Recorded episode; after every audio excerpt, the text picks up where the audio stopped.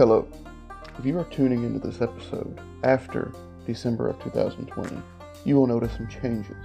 This episode was once five episodes, but has now been squeezed into one for your convenience.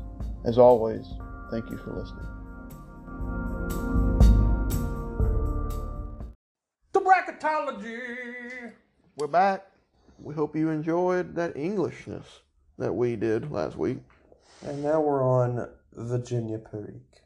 Which is a superior blend. Superior to all blends. Except for Virginia, because I don't even think Virginia is a blend.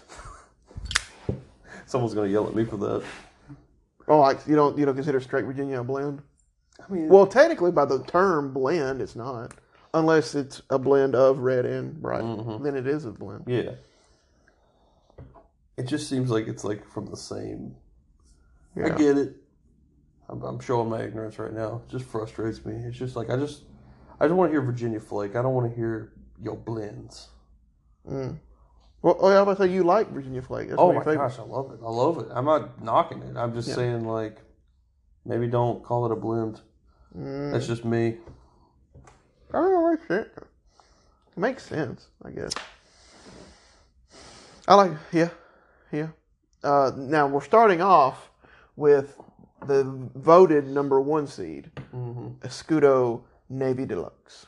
Escudo Navy Deluxe by the Scandinavian Tobacco Group. Mm-hmm. Man, these cats just keep coming up. Scandinavian Tobacco Group really just they just get it. They It- can Yeah. they can just blend really well. This is my first go with um, with uh, Escudo, and um, I really um, I think it's the first time I've ever, I've ever had a a, a coin. Um, A curly cut. yes, this is the first time I've ever had this, and um, you know, I, I mean, I, I mean, I like it. It's the number one seed for a reason. The great thing about a coin, or a curly cut, or a medallion, or a doubloon, uh, whatever your preferred disc reference is, um, is that you can take one, you can take three, you can fold it, you can rub it out. I mean, it's the best. It is the most versatile tobacco.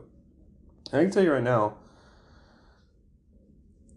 I mean, you can ah, just this is the only thing that frustrates me about Escudo is Escudo is on an even playing field with um, the Dunhill Navy rolls, Mhm. and they're made by the same group. But the Dunhill ones have always cost more, and that's always bothered me. I'm like, why don't I just save a couple bucks and buy a Scudo? I'm not going to taste the difference. Yeah. I don't. I've never had. Well, yeah, I've never had. Of course, I never had the Dunhill one, but um. I mean, yeah, that makes sense to me. I mean, So I'll drop 12 bucks on a ten of the Scudo, and it's pretty readily available. Isn't it? Right, and I had to drop like eighteen, nineteen on Dunhill. It's like because of that name, get out of here. Get out of here. But no, this this is a really good blend. I like the uh, the retrohale, and I just I must have a weird a weird uh, palate or whatever. But I'm getting like a coffee, some kind of coffee taste on the back end of the retrohale. Once I'm done with it, I don't know what that is. Well, like uh, you're probably tasting just a little bit of that sort of hay like at the front, you know, from the Virginias. A little sweet, touch of citrus. Um, that sweet is really what's going to kind of move it along, and then that coffee, because I can get co- like taste of coffee, some kind of roasted like nut kind of taste, mhm. um, more ground, like even um, to a certain extent, um, like dip or like chewing tobacco has a certain kind of taste that's, you know, it, I guess you would have to like that kind of stuff, but it has a certain taste that I can just taste just a touch of it, just a little, you know, kind of like a Copenhagen straight cut, just a mm-hmm. touch where it's like sort of like ground coffee chocolate, just a mm-hmm. touch, a touch of it, and it's a little peppery, and I think that's coming from the Perique. And I, if I'm thinking back correctly on the first part of my component blends, which I didn't really make it past the Virginias on that. But I did smoke both Virginias, and I got a coffee nut. I remember thinking there was a coffee nuttiness to the Virginias. Um, I never really found that hay, but I do I do sort of see it in this that that hay that hay likeness. But yeah, this is a really nice, um, a really nice vapor to start off with. It's sort of refreshing. This is interesting because this is the third iteration, I think, of the Scudo. I think it originally, the Cope brothers produced it in England from like 1910s to like the 50s, and then like I think AC Petersen took it over Hmm. from like the 50s or maybe the 70s up to like the 90s, and then it disappeared, and then I guess they like with anything, like the Scandinavian Tobacco Group tag teamed in and just like dropped an elbow on it.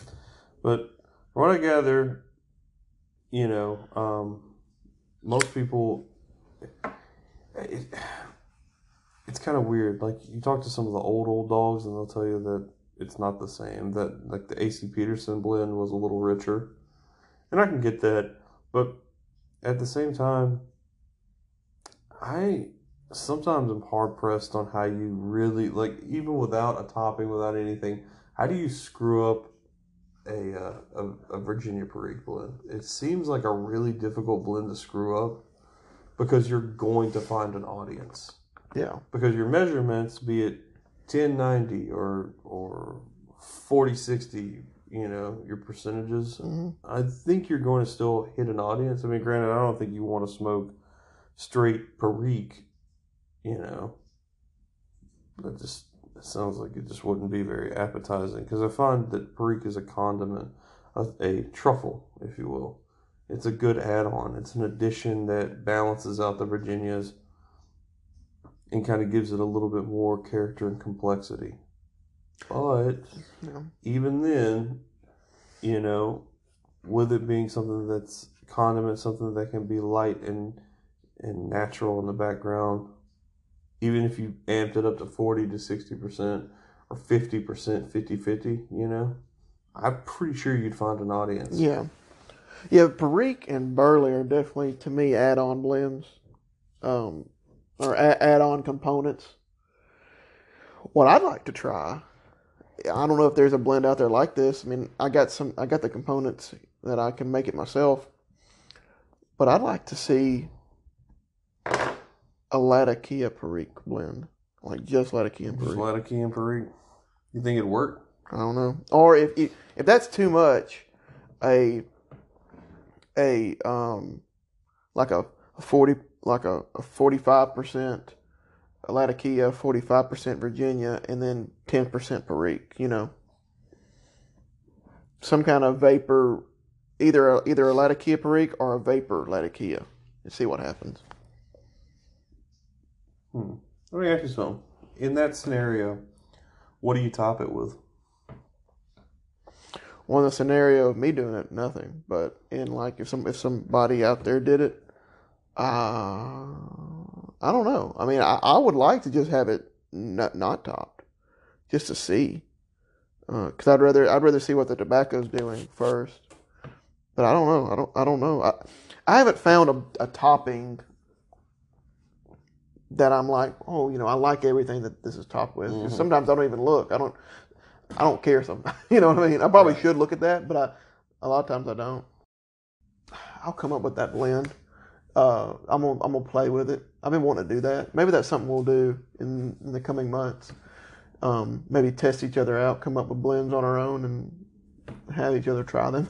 I'll be See- looking forward to it. Yeah. Yeah, I um, that'll be fun. Now, granted, of course, I, I can't, I can't like press a bunch or do. All, all I really am going to be doing is pulling whatever cut I got it in. Like the mm-hmm. Perique I got is granulated, and then like the Latakia and the and the Virginias I have, I think, are ribbon cut. nice. So you know, I, all I'm going to be doing is just throwing them in there and mixing them around. Really, I, I mean, you could technically put it in a, like a like a redneck press, something, Yeah. just to, and clamp it. maybe put it in a Ziploc bag, then lay two textbooks on. I do parchment paper. Well, you can do that too. Yeah, uh, yeah, parchment paper, something, uh, Mhm. and then just put something heavy on it. and but- it would be kind of like a crumble uh, press. Yeah, yeah. But back to the Escudo. Th- this is a really good blend, I think. Um, you know, uh, right now, uh, it's pretty. I mean, it's it's it's high, I guess. I mean, it's Mhm. high on the list right now. I mean, there's nothing wrong with the Scudo and its it's it's it's a lot of execution, its um, uniformity. Um, it's amazing, actually. It is not going to be the most. Um, I don't. I don't want to do like too many out of the ballpark uh, comparisons, but there is a standard, a lack of richness in a way in the Virginia that sort of makes this probably the people call it the king of Virginia Periques, and I get it, but at the same time, sometimes I want something a little bit more amped up in my Virginia Perique blend. So you know, this is the perfect everyday smoke, literally nonstop. You could just smoke a pipe and then go grab another one and smoke another one. It's never gonna like overpower you or anything like that. It's very sweet, creamy. It's got that kind of that those like sort of coffee chocolate like light notes at the end. It's a it's a little spicy. It's so standard and so convenient because those coins they you can fold them. You can you can rub them out. You can do just about anything with this coin. Um, because the curly cut is super versatile, and we're going to be dealing with another curly cut Mhm. um, uh, this week. Um, but the curly cut itself is just amazing. Um, there is one looming um, Virginia Perique blend that I have not tried yet that I plan on getting a hold of. It's a little pricey, but um, the curly cut is actually a block, so it comes in like a rod. Mm. Um, it's actually called. It's a. So you you've tried the Peter Heinrichs Dark Strong, right? Yeah, They I have like it. They have Peter Heinrichs uh, curly block. Oh, So it's a vapor. it's a vapor. Apparently, it's pretty impressive. Um, I'd like to try it, but I mean, like I said, this would be the standard that I compare everything against. Doesn't necessarily qualify it as the best for me, but I do think universally it's the best for everyone. It's sort of, again, just going off taste, not going off of readiness or cut or anything. But going back to last week, it is very much the equivalent to Margate as far as its its standard. You either go up or down from here, basically. Yes, but I think that it's universal. It could well because I don't. I well, I don't know. I don't know if I agree with that because, and the reason I say I don't isn't necessarily that what you're saying is wrong. It's just that I do think that this is enjoyable, and I think that at the beginning and through time, Margate isn't exactly the most enjoyable. Okay, well, I mean, but now, but but is that more because it's in because you like vapor blends more than English blends? Would that have something to do with it? Hmm. It's a pretty good point. I don't know. I don't know. I mean, you could almost say that. I don't know. I don't know uh, because I like vapors more than I like Englishes. Um, so of course, I think Escudo's better than Margate. I think Escudo's better than uh, Ashton. Mm. Just on the simple fact I like vapor more. Right. uh, so you know, I guess I'm just trying to think of like when we're talking about those standards, it's like you go up or down from this point. If Margate is the standard English, and this is the standard vapor, then I guess they're sort of akin to one another. It just Mhm. depends on which blend you like more. We'll, we'll gauge what you like. Right. Right. No, that makes sense. Um, I do think there's a personal preference in everything. yes, yes. which is why I think that you can do better than a Scudo because your personal taste. Now, granted, your personal taste might be like what I consider middle of the road. That's not an insult. I just think that this is like really balanced. yeah. It's got just enough complexity, just enough of the right elements. that I think it can be universally lauded as the best. And I don't think that that, that moniker is negative or or misplaced or mis Mm. uh, prescribed. Um, it's right dead on, but that doesn't necessarily mean that it's my pick. Yes. And two things I would say is, um, you know, getting sort of going into the one we'll tackle tomorrow um, is the Elizabethan, and sort of going to um, to uh, you know stuffing things the the YouTube channel, uh, which I'm sure everybody that's listening to us has watched this channel. Yes. um, you know, he, he's you know he was big Elizabethan guy, and you know, sort of the way I've looked at it, you know, he, he replaced it with Stratford, and Stratford, you know, is just a no no nonsense, just it, it's just plain right. Mhm. Um, you know, some people an everyday smoke they want it plain. They don't want a lot of complexity. I'm not I'm not justifying him. He, he his reasons may be completely different, but you know, justifying some decisions like that in my mind, it's like, well, I could see where, you know, I love the complexity of, um, I don't know. I mean, just let's just say a Scudo. Say say a Scudo is pretty high complex to me. I may still would like to have Stratford on a day in day out basis. Um, but you know, again, that's all subject to the person.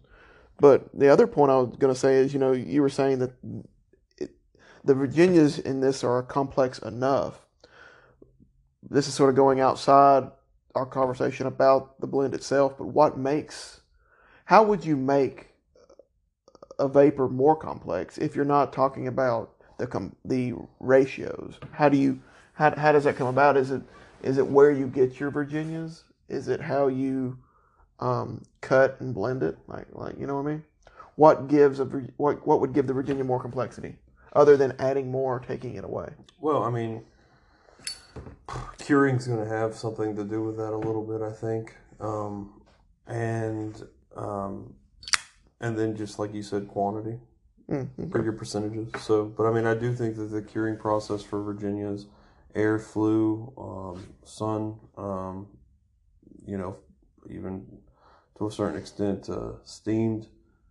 Um, which is flue cured, but what I mean is like press steaming, like the way you get like a Cavendish.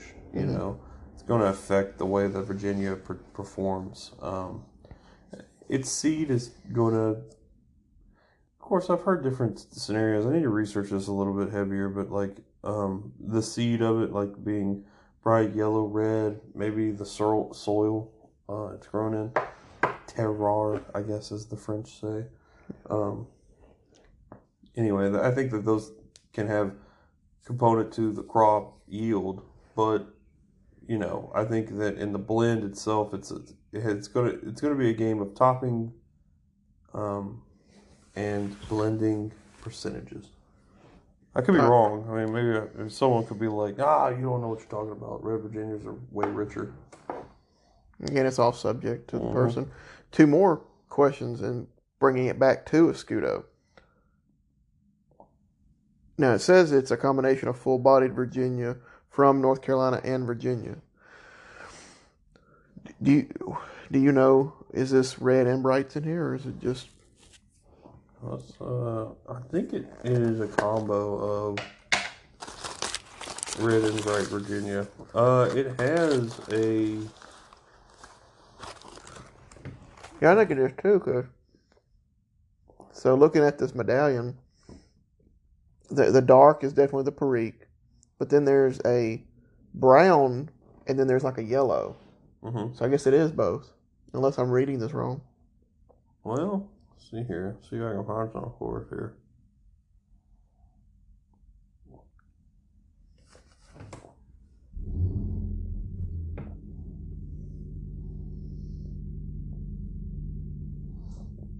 It just says Virginia. It doesn't really give you a. This is a full-bodied Virginia from North Carolina and Virginia. Okay. Maybe they're maybe they're just brights. Well, like I said, it looks like it looks like there's both red and bright, Mm. based on what I'm looking at. But now, granted, I, I have a young man's eye. Uh, my second question though is, what do you think the percentage is uh, of Virginia to Perique in this blend? Uh, twenty to thirty percent Perique, sixty. Uh, I mean seven. Oh gosh, 70, 80 percent Virginia. Really? Now I feel like we we shortchanged everybody last week because I think we're talking so much more about the.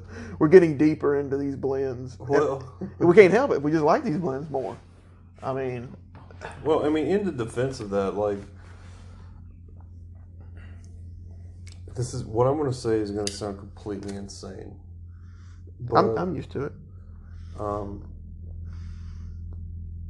I feel like you can do more with a Virginia Perique, um, because it is really about percentages and toppings, and it's not about which 1700 tobacco types can I put into it to make an English. Because I mean, like, look at Englishes and how they're defined. Like, you know, an English standard, like we discussed, is what Virginia, Oriental, Latakia. Yep. And then you got some in there. It's like, well, we got Cavendish. Well, we also have Perique. Well, it's more Oriental forward, but it's not a Balkan because we didn't have Perique in there. It's not a kitchen sink because there's no black Cavendish. It's just like crazy, you know, because like what you're having to get involved with is the every nuance of every different uh, type, and then because all of them have different characteristics, some are spicier, some are more um, smoky, some are sweeter, Toastier. creamer, some are toasty, some have been sugared a little bit with the topping. Um, you know, I mean, all of them can be pretty much different, then they're blended together, and you're kind of like getting, you know, a cost of all these different flavors. Not a bad thing at all. However, it does add to the aggravation, and I wouldn't even say the enjoyment. I mean, you could say enjoyment because you're sussing out all this stuff, and they are enjoyable to smoke. But sometimes it is very aggravating to go through the rigmarole of being like, well, what is this, or why is this this way, or you know, how would you blend this, and what quantities? Do you really need this much more tobacco in terms of Latakia or Oriental, or you know, it just every little aspect changes it, and you can get completely wild. That's why people either love or hate in English because it's exactly tailored to what they think. And if they don't do the if they don't keep the percentages and the toppings uh, ratio correct, I mean it's blown. That's the reason they top it and everything is try to keep a uniformity to it because Mhm. crops are going to yield a little bit differently every year. But at the same time, it's like, what if they didn't do the black Cavendish just right, or like, what if you know? There's a lot of factors to making an English. That's why it's always amazing when they make one that's consistent. Mm. But that's also why I think that the che- people cheat a little bit by putting more Latakia into an English blend because I think it masks a lot of that. I think you don't even have to worry about topping as much if you're if you're putting a, a good ratio of Latakia because it blinds you out to the other flavors because it's so overpowering. Even if even if say you used a small amount like twenty percent, Yeah. you're still getting blasted. Yeah. I mean, now are there are there any blends? Sort of chasing a rabbit here. Are there any blends that are predominantly Latakia and, and like dark fired kentucky because both those seem aren't, aren't they aren't they produced the same way Um, or in a similar way? Just one is taking burley and doing it that way. One Kentucky's Burley. Yes. And it doesn't have the same characteristics. Well, I know they don't have some characteristics, but like, so like dark fired, you know, they, they let it they let it field wilt, and then they hang it up in the barn, and, and they do the smoldering, and they let it smoke for like three or four days. Isn't that how Latakia is done though too? Well, one, Latakia uses much more aromatic wood. So you're looking at your Mm. cedars and what have you, um, which is going to like give off a much more aromatic smoke, which is why you're getting punched in the face. Um, I would love to do a dark fired mesquite and see what would happen to it. What do they use But- now?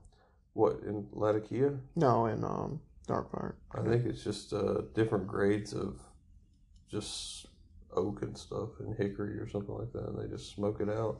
It's American. really just yeah, yeah, just hardwoods. Mm, okay.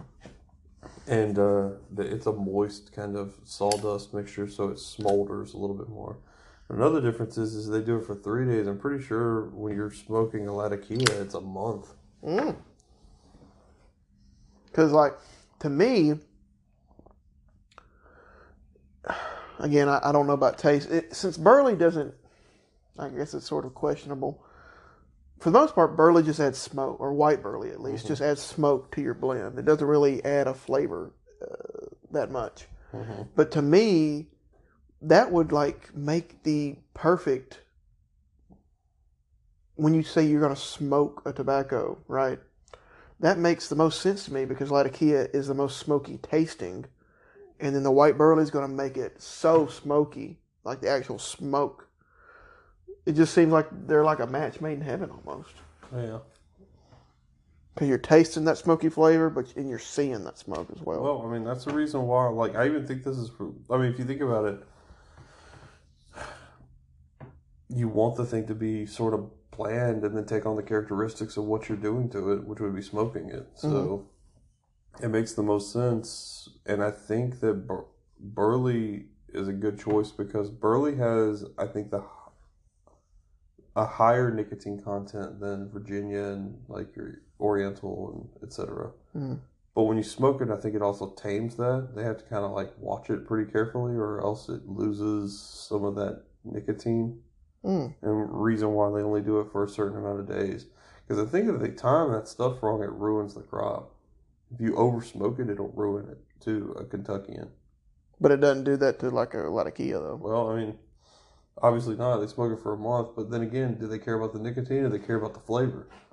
Because I'm not tasting the flavor of tobacco on that because the tobacco is like Turkish Samsun or like something like that. Something it's a specific Oriental leaf that they smoke. To make And Latakia? hmm And you can just smoke that leaf and it's good, but it doesn't taste like the leaf after it's been gone through that process.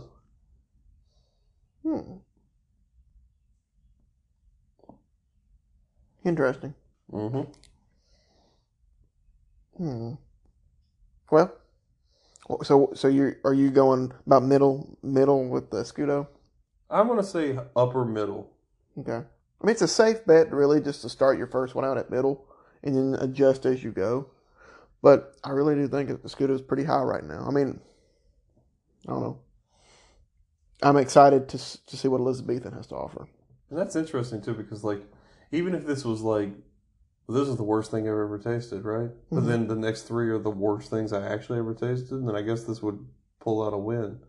But I think that overall, its characteristics, its ability to be versatile, and an all-day pleasurable smoke makes it really just an upper tiered middle.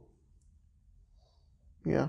It's not doing anything fancy, but it isn't doing anything that I feel like's breaking me. It it's playing its part well. That's right. It's a vapor. hmm It's a good smoke. You can smoke it any time of the day. Indeed, you can. But well, I think that concludes our uh, Vapor Part 1. Uh, join us tomorrow as we venture into Elizabethan mixture. That's right. Enjoy, guys. Enjoy the smoke. Enjoy the road. Enjoy the ride. Enjoy life. Day two of the vapor. Vaping. Oh wait, no, that's what hipsters do. Vapors. If you're a hipster listening to this podcast, I apologize. They wouldn't admit. They wouldn't admit it. You know what? To me, it doesn't make sense that pipe smoking isn't something that hipsters do. Well, You know what I mean? Yeah. It seems like something right up their alley. Well, don't tell too much truth, man. I'm gonna get the vapors. Pass out in this chair. What? The vapors. Mhm. I'm gonna get them. Are you making some kind of pop culture reference? You know, you don't know that. You know, oh Lord, I got the vapors, and you just pass out like old Southern ladies, and that's why they always had those like weird chairs, those armoire chairs or whatever they're called. Mm-mm. No, well, there you go. You get the vapors. It's Like when you, It's like mild hysteria. It doesn't really make it's not like sense. it's not like You just- swooning, is it? Pretty much, you pass out. And you're just like, oh. oh god. Well, I was about to say, I mean, so far this is so much more of a vacation or heaven than last week. Oh, yeah. I'm already enjoying this a lot. Not to say I didn't enjoy last week, of course. Well, I think coming home to your favorite blend is nice. You know, I mean, because I think this is what you and I settled into predominantly uh, in an evening. You know, Yeah. This is probably going to be blasphemy on some level. I don't mean to do this. I'm just speaking my mind. As you as you people know I do. The only that I love pipe smoking. The only thing that sometimes keeps me from doing it more often is the fact that if it's say I've already ate dinner and I'm smoking a pipe before bed, the taste would no matter what I do, the pipe, the smoke is going to stick to me until the next morning. There's nothing I can do about it, and I and to a certain someone, she does not like that. hmm. That is the biggest drawback that keeps me from being like a a, a, t- a two bowls a day every day of the week kind of guy. you know, I uh, I've got this real pretty pungent uh, cologne.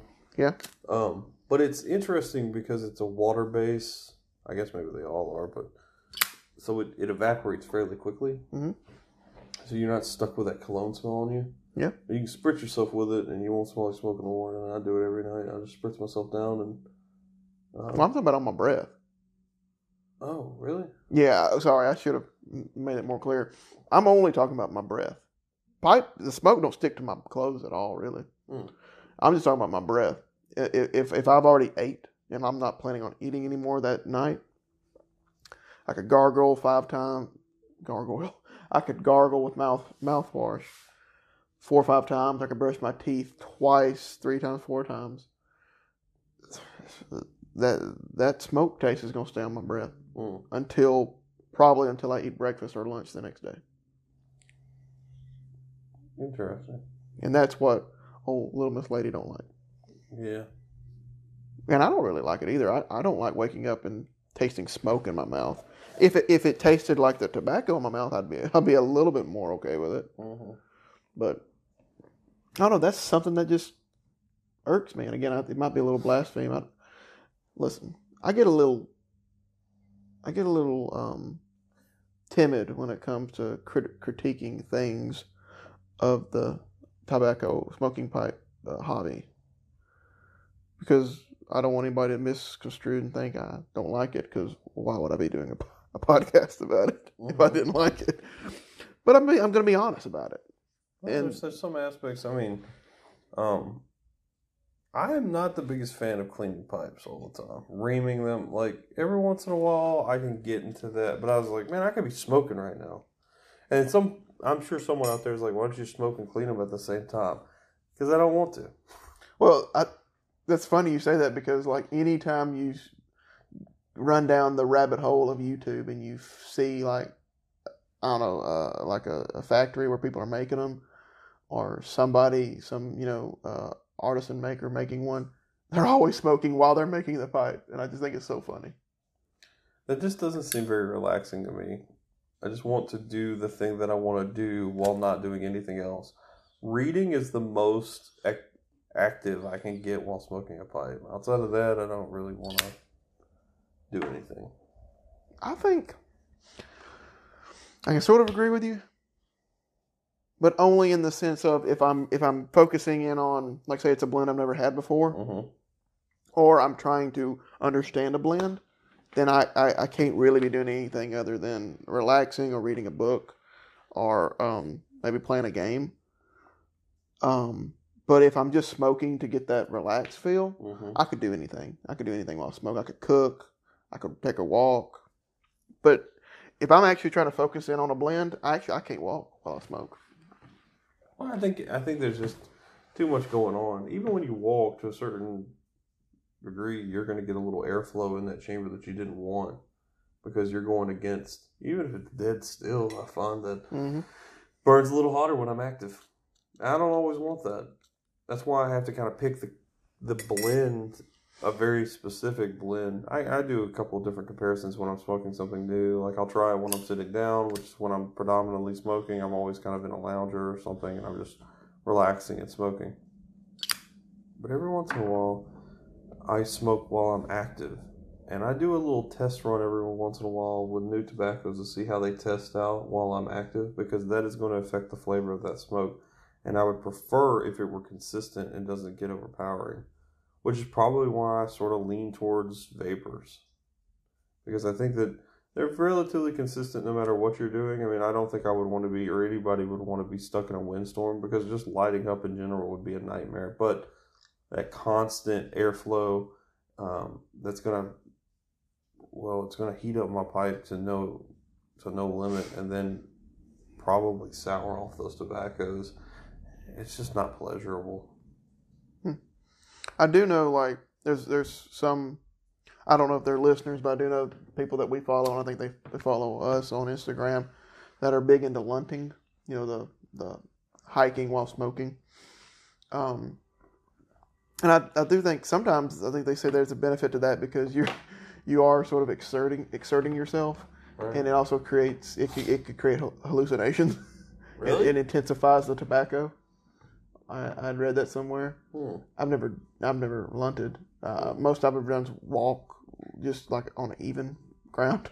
Hmm. Um, there's actually a cabin that was for sale that I around these parts I wanted to buy and move into, and it came with like five acres of wooded land, and I was gonna cut me out like a a, a one or two mile trail through it, and uh, that was gonna be my morning like lunch, coffee and a coffee and a smoke and a hike. There's nothing quite like having coffee with tobacco. They pair up so nice. hmm Only thing you gotta, only thing you gotta watch out for, in my personal opinion, is you know you gotta let that coffee cool just a little bit. Don't wanna, don't wanna burn your tongue, and then have smoke, hot smoke hitting it too. For me, I, that's annoying to me. I mean, it definitely kills everything about. Well, it definitely kills it when you're trying to enjoy it. That's for sure. Yeah. But getting into this Escudo, or not Escudo, we did that yesterday. Uh, this Elizabethan. Mm-hmm. For, before we before we get any further, I think I can understand why old stuff and things chose Stratford as his replacement Yeah. because this is pretty. This is even more middle of the road than Escudo. like there, there's not a lot happening here. It's not complex. It's not. It's really, and it's not middle of the road in a way that it's like, here, let me bestow upon you the tobacco to compare against all these types of blends. You know, hmm it's just more like, why am I smoking this? um, Scandinavian Tobacco Group produced Elizabethan. Mhm. You know, um, so why smoke it when you can smoke Escudo? That's what that would be my question. It's not that impressive to me. if we're talking taste. Now I know some people, the cut would make a difference. Some people would rather have that ribbon cut to that medallion. I don't see why, man. That just seems crazy to me. But I mean, teach their own, obviously. And there's no wrong way to smoke a pipe in general, anyway. Um, you might look foolish trying to smoke it upside down, but I mean, there's no wrong way, really. But I mean, um, to me, you know, you you sort of already, you know, have an organization that is responsible for the classic of classic vapor blends. So I'm not 100% sure what the reasoning would be on trying to smoke uh, something something that just is just as eh eh eh what is it? I don't know. Eh, it's nothing. Yeah. It's not very meaty or hearty. It doesn't really kick you and knock you down. It's not something you want to smoke after a big meal. It's not something you smoke before a big meal. It's just it's just there. It's just like, hey, you remember me? That's Elizabethan. And to me, it might be could just be the name on it, Dunhill. Uh, yeah, except Nightcap and 965 are pretty awesome. Well, well, I'm talking about for vapors. Right, but I'm just saying they get that as well. And Well- granted, we did have 965 lose out to Ashton Yeah. Sorensen's blend. But I mean, those are really. I mean, those are very, I know you haven't smoked Nightcap, but it's very flavorful and full and complex. And 965 has, you know, quite a lot of Oh yeah. interesting notes as well. I was referring to comparing to Escudo. You were saying Oh. like, wow, like since Sc- Scandinavian tobacco group, since it does both, why would you pick one over the other? And I'm saying I think the name. Oh, I got you. Yeah, I mean, especially if you're doing something like buying Dunhill Navy rolls, it's Mhm. just like, dude, just get the Scudo because it's going to be just as good. If anything, Escudo could probably benefit more from, you know, a couple years of age. hmm But uh, Elizabethan, it's just like I don't know. I- I'm just not in the mood to hunt it down or do anything else with it because it's just meh. It's sort of like, why waste your time? Yeah. But again, there's people out there that love it, and I'm not knocking anybody for liking it because your everybody's taste is different. There's, I mean, nothing you can do about it. Uh, just to me, it's just it's just like a plain Jane. Like there's nothing. And again, like I said, I think I can sort of see why that guy went with Stratford. I, and, and I like Stratford, but it is very. I think Stratford's better than this. Hmm. That's kind of sad. It's like you took a step up. hmm But I mean, like, if you guys haven't had an opportunity, um, this is kind of crazy because I'm kind of going off the rails a little bit, but we're smoking Elizabethan. We've had Escudo, you know, we've got Bullseye and Telegraph Hill. Now, Telegraph Hill is the one I'm really interested in. Really interested in. Yeah, because that's what's crazy. Maybe that's one thing we'll have to get to later. Is there's so many vapors that we like that did not make this mm-hmm. cut. That's what I'm saying. Once I find out what Telegraph Hills tastes like, which I know is going to be inferior to Fillmore, I'm going to recommend everyone go smoke Fillmore. Because that is a rich, delicious, just fruity, complicated, chocolatey dessert tobacco. Mm. I mean, I, I couldn't pitch it in any other way. It's perfect. Now, is that something that you, that you look for in a vapor? Is a fruity, chocolatey dessert type smoke? Because as long as it's not topped, I feel like that's a that's a characteristic. And I also mentioned that there's a sourness that comes with Fillmore, Mm. uh, a a layover grapefruit taste aftertaste, but it's got all those other flavors in it too. you don't like grapefruit, you said that the other day. I'm not the I'm not really a fan. No. Mm. I I can eat it. It's fine. I mean, it's just really it has a different. The taste of grapefruit two hours after you've eaten it is actually all right. In other words, there's like kind of a residual citrus sour. I love grapefruit juice. Mm. I love that. I, lo- I mean, I could drink that all day long. But I'm weird. I like V8, like plain V8. I like V8 when you add Tabasco and vodka. Mm. What's that called? That's called a good morning. That's what it's called. I was gonna say I was gonna say what it really is called. That's a good morning. It's, it's funny because it's morning. Well, yeah, I'm so I'm I'm I'm really disappointed. I'm, I'm happy because if I really liked it, then I'm sort of out of luck. I think sometimes the best gift in life is finding out that something that is impossible to acquire is not good. Mhm. and I mean that that is not playing a role in any of my decision making in this. I'll tell you that. Yeah, yeah that's yeah, got I mean, like I can test.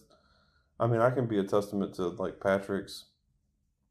Really, he's so steadfast in having these set rules of reviewing and negotiating things. Like he likes the essentialness of something, which would be in tobacco's case, flavor. He's probably not going to really pay too much attention to the cut, packability, how it burns, um, what is, what does it burn in that is, you know, like what kind of pipe style or material does it burn best in. He's sort of just like, this is the way it tastes. I got a little wetness from it, but you're not really going to comment on that. Like, you know, if you gurgle in the pipe, he doesn't really mention any of that kind of stuff. Um, what he really cares about is overall flavor, overall consistency, and really, I think it, in this case and in many in other cases where we've talked about tobacco, um, is it something that he would recommend to you? Yeah. Um, my Yeah. thinking is like sort of more universal. Yeah, which I think matters when it comes to personal. I, I think I think that's that's something you should care about. Right. You're- But I mean, I have like kind of a universal idea of the way things should be. Um, is it readily available? That's a, that's a certain amount of points in my decision. Um, does it have these notes that I like? Is it capable of being smoked all day? If you smoke too much of it, does it overpower you? Does it underwhelm? Does it sour? Um, those are the kinds of things I look for um, overall. Um, the things I look for when I'm actually smoking it, um, you know, is it rich? It, does it have these characteristics or things that I like? Uh, would it pair up well with something else? Um, I don't think Elizabethan does any of those. And that's one thing, you know, that that might be something that I'll grow into. Some of the, some of what you're talking about, like does it sour? Does it get on top of you? Stuff like that. That yeah, that that might be something I'll grow into as I get older, or or not older as an age, but get more years on me as a pipe smoker. Mm-hmm. But right, yeah, you, yeah. I mean, I would say again, no. Tobacco's good, no matter what it is. So, I mean, I think we've said that enough that we probably don't have to ever say it again. But I mean, tobacco's good. I mean, I think if if I was put on some sort of desert island or something, and someone said, "Here's an infinite number of pipes," you only get to smoke Elizabethan. I mean, I think I'd be an Elizabethan fan. I'd be like, Yeah. "Okay, bring it on." I guess you know I'll have to learn to love it. But I will say that this this is low, low on the list. It's so low that it'd be a toss up if I'd smoke it or Margate. Hmm. Elizabethan is so low it has to look up and look down. Oh yeah. Good lord, he's here all week, folks. Oh, I agree, man. It's definitely not the best. The fact that I would smoke, you know, three out of the four Englishes we smoked last week over this.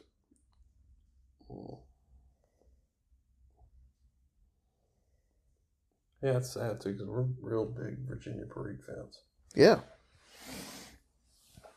Yeah, but so now I'm I'm very excited now. Just like you, I- I'm excited for Telegraph Hill. I've never had luxury bullseye flake. I've, What's ne- I've never had any of these vapors. I've had smoking. everything except for um, Telegraph Hill. Huh. Yeah. Huh. As I stated before, I mean, once you try Fillmore, is there even a reason to go into another category? And I don't think there is. Well, I don't know. Sometimes, to me, if a if a, if a maker or a blender, a producer of tobacco, feels the need to have multiple vapors in a lineup, then there's got to be something different about them enough to to be warranted. You know what I mean? Right. So it's like, yeah, Fillmore may be the best, but it makes me be like, well, then why are they making Telegraph Hill? Why are they making Stratford? Why are people buying them? You know, so I guess there's got to be something that differentiates them, but not in a lower quality way. I think it's just people. Hmm. That's what differentiates it. Hmm. You know, I think Elizabethan isn't a particularly great blend. Um, like you said, the stuff and things guy, he likes it a lot. But the reason he likes it, I think, is because I think that's one of his first tobaccos. And I have a deep love for Ashton still. But you don't have a deep love for Margate still. That's true. I also mentioned that maybe Ashton might have changed a little bit in its blend. Yeah. Like what the reason it was good for me in my youth is not the same reason it's good for me presently. Yeah. Now, granted, too, another thing that we have to think about, and I hate referring back to stuff and things, but it's sort of inherent with this episode because we're smoking, you know, his baby. But, you know, I think he's only been smoking, what, six years? It hasn't been very long, I think. But I mean, I don't. But where that mean, has he? Has he not? I mean, are we just basing that on his YouTube channel? Did he start the YouTube channel because of pipes? Mm. But it just doesn't seem like he smoked as long as you have. Now, I'm not saying that means that you know more or anything like that. All I'm saying is you've had years, maybe, I don't know, maybe. And what? And another thing too is I, I feel like he probably smokes more. Let's just let's just hypothetically here. Let's say he's only been smoking six years. You've been smoking on and off for thirteen. That's right. I feel like for the way he does stuff, hmm I gotta say that y'all probably smoked the same amount of bowls in your lifetime. Cause he's sm- it, he's got to be smoking three bowls a day, three four bowls a day, He does go through tens quite quite frequently. especially when he's reviewing stuff. hmm So like, though though he may not have the years, I, I, he's he's got the, he may have the bowls You're right. because now we saw somebody today on Instagram mention that they smoke ten to fifteen a day. Mhm. I couldn't get ten to fifteen in a week if I tried. Because because if you did it two two if you did two bowls a day Mhm. every day of the week, that's still only fourteen. Right. I can smoke um, maybe six bowls a day. Oh good lord. That, but that, I mean, like, golly, like, well, what am I basing that off of too? Usually, I smoke smaller pipes. I, I have a, it's aesthetically pleasing to me to have a smaller pipe. I don't like big pipes as much. Um, I have some big pipes. Don't really use them that much. They're fine, um, but yeah, I'm sort of a But your bowl size is still standard, right? Most of your bowl sizes? I think Boswell isn't really. Your Boswell's not a standard one? It's, I is about so. this but like Chody? It's a little bigger, actually. Oh, this guy is? No, my Boswells are. Oh. Well, I think my Boswells are actually a lot bigger. And then I have a, I don't know if I've ever showed it to you, but I have a pipe that I call the Viking pipe. Oh yeah. It looks it like a brandy glass. Yeah, and it is gigantic. Um, one day I'm just gonna fill it up with my favorite tobacco. But I mean, like, smoking that Joker is like smoking a half tin. Mm. See, I think all my pipe bowls are. This is probably my smallest. hmm This little old uh, Boswell. My biggest is my um, billiard, my straight billiard, um, because it's got it's got really thin walls. It's real deep. Um, it's it's probably like a like a standard and a half, if I was gonna guess. But Golly, man, that's a huge bowl too. I looked, I've looked at that bowl a couple times and just been shocked as to how big it is. and I can definitely tell the the walls of it are thin, not by just looking at it, which of course you can look at and tell. But it, it gets hot. It gets hottest of all my pipes. It, it gets hotter just because there's not as much wood surrounding the bowl or around around that area. So, It kind of looks like they screwed up the drilling, and I'm not saying that that's necessarily aesthetically not pleasing or something. It's just, man, you really were going for the just the full Yeah. on gigantic diameter, like oh yeah. or yeah, it's just And one thing which I don't know if if it's the the way with all Peterson straight billiards, but you know, it's it's not a it's not a system pipe. Like it, it, it it's just a straight through. Can you have a system in a straight pipe? I don't know. It depends on how. I guess it depends on how big your your shank is. If you got a pretty thick shank, I, I feel like you you could. You could still have that reservoir. Mm-hmm. It seems a little tricky. The the drilling. Yeah, man, all that drilling is pretty tricky. It looks like. Yeah, yeah. How do you drill? uh, I mean, how, oh, yeah. Yeah, I don't know, man. This Boswell almost has like a de facto system in it, in a way, because the the the hole where the tenon goes in, it the the draft hole is drilled a little bit lower. Right. So like I can't I can't run a, a, a pipe cleaner straight through this guy. I have the same. I, I struggle with the same thing here. Yeah. As a matter of fact, this pipe is really peculiar because the base tenon drill, which would be where the um, tenon fits in, hmm um, goes in at a pretty normal angle, but then the draft hole is actually upward angled. Hmm. So when you get a pipe cleaner down into this thing, it gets stopped by the tenon drill, That's And- okay. Yeah. And then you almost have to angle it upward to get it into the draft hole, hmm and that's almost impossible. hmm See, with my with my Peterson, that first one I, I got that Killarney, it is a system, and one once or twice I've been able to run the because there's such a curve on that on that stem. I've been able to run the pipe cleaner in, pull it back a little bit, and then turn the pipe cleaner and get that turned, and then run it back in and get through that reservoir. Hmm. I've only done it once or twice. It's hard to make it. It's it is extremely difficult to make a pipe cleaner responsive. hmm They used to make these great pipe cleaners. I cannot remember what they were called. Like, I don't think they were Brevia. They might have been. Man, um, instead of the loose, I guess, aluminum wire that holds the bristles together, hmm it was thick. So you Mm. could actually jam it. It wouldn't give if it hit a snag. You just keep fishing it until it went through because it was so rigid. That's awesome. It's one of the best pipe cleaners I've ever had. I cannot remember for the life of me what it is, and, and you can't find them. I don't know what happened to them, but they probably were too expensive to produce. But they're gone now, and those were the best pipe cleaners. And the cool thing was, it come in a brown, uh, like a paper brown um, envelope, and then when you open it up, you had two things. You had all the nice new bristles that were very, very rigid, and then they gave you a a um, like basically another bristle, but it was specific to getting out all the scratchy stuff inside the shank. Hmm. Um, it was a it was a wired haired pipe cleaner basically, um, and it was just an added little bonus you got with those with those things. I wish I had that tool because it made cleaning my uh, cleaning my shank so much better. You know, it's funny.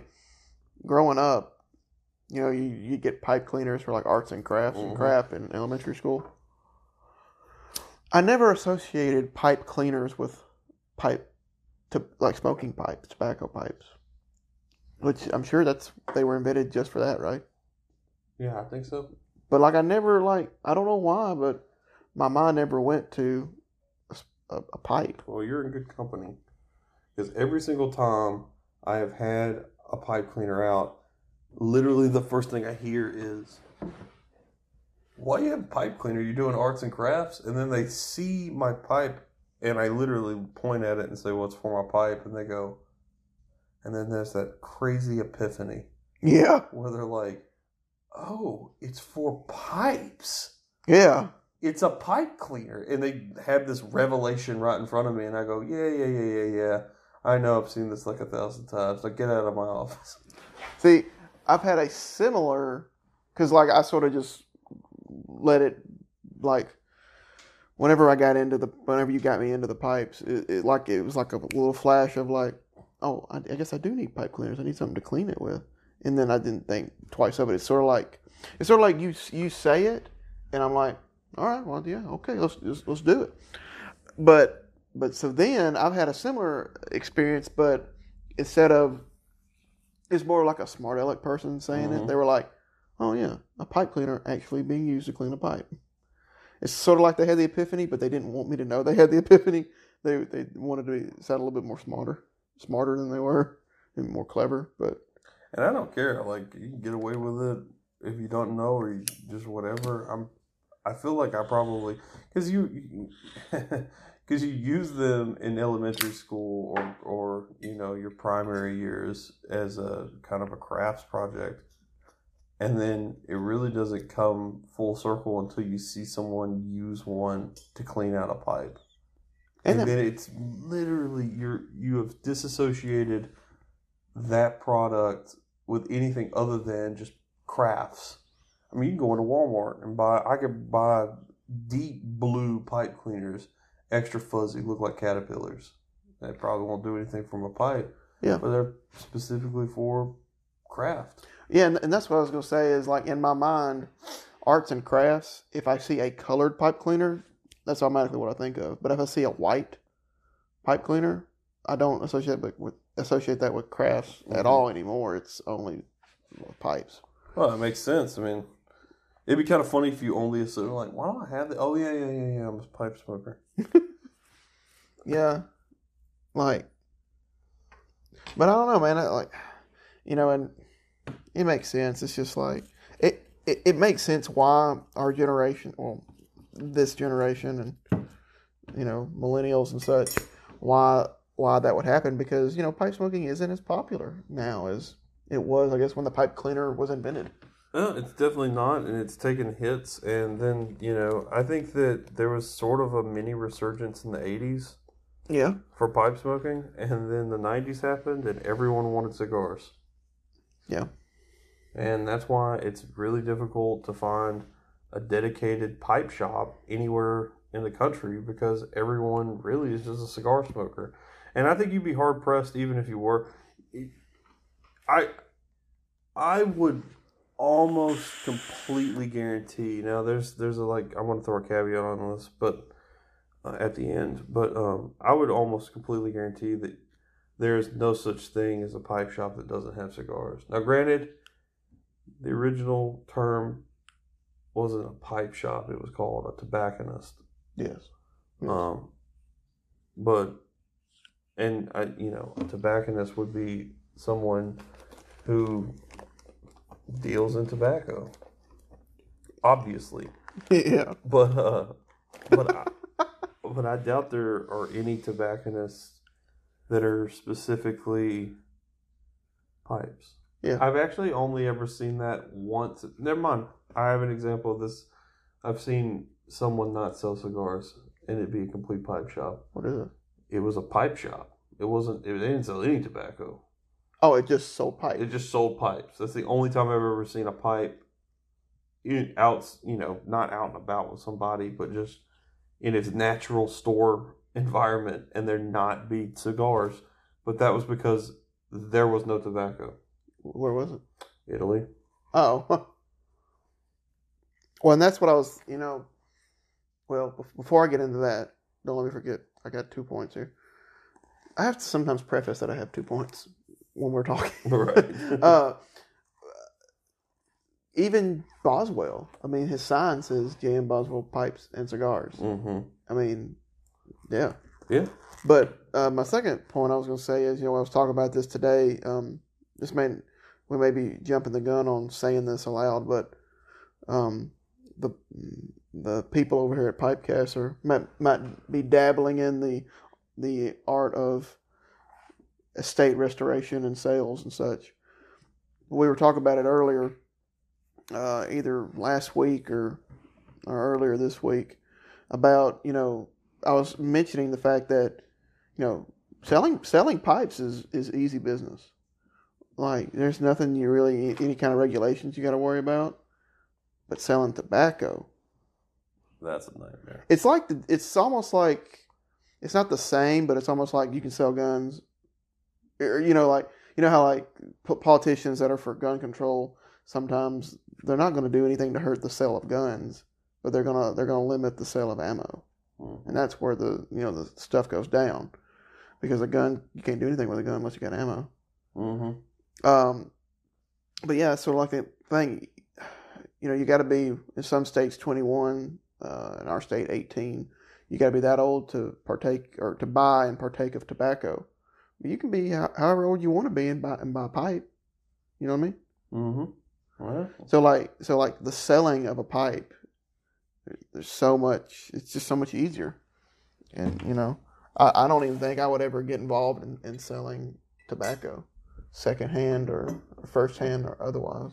yeah. I mean, it would just be, well, it'd probably be a fruitless endeavor anyway because, You're not gonna make your money back. yeah, man. I mean, like, it would be hard. Look at brick and mortars today. The, like the internet is killing, not killing them. I mean, I'm, there's a lot of good brick and mortars that probably will be around forever. I don't think you should ever bail out on a brick and mortar, No. but I also think that the premium that you pay at a brick and mortar, hmm um, makes people a little standoffish about it. I can get tobacco cheaper online. Oh yeah.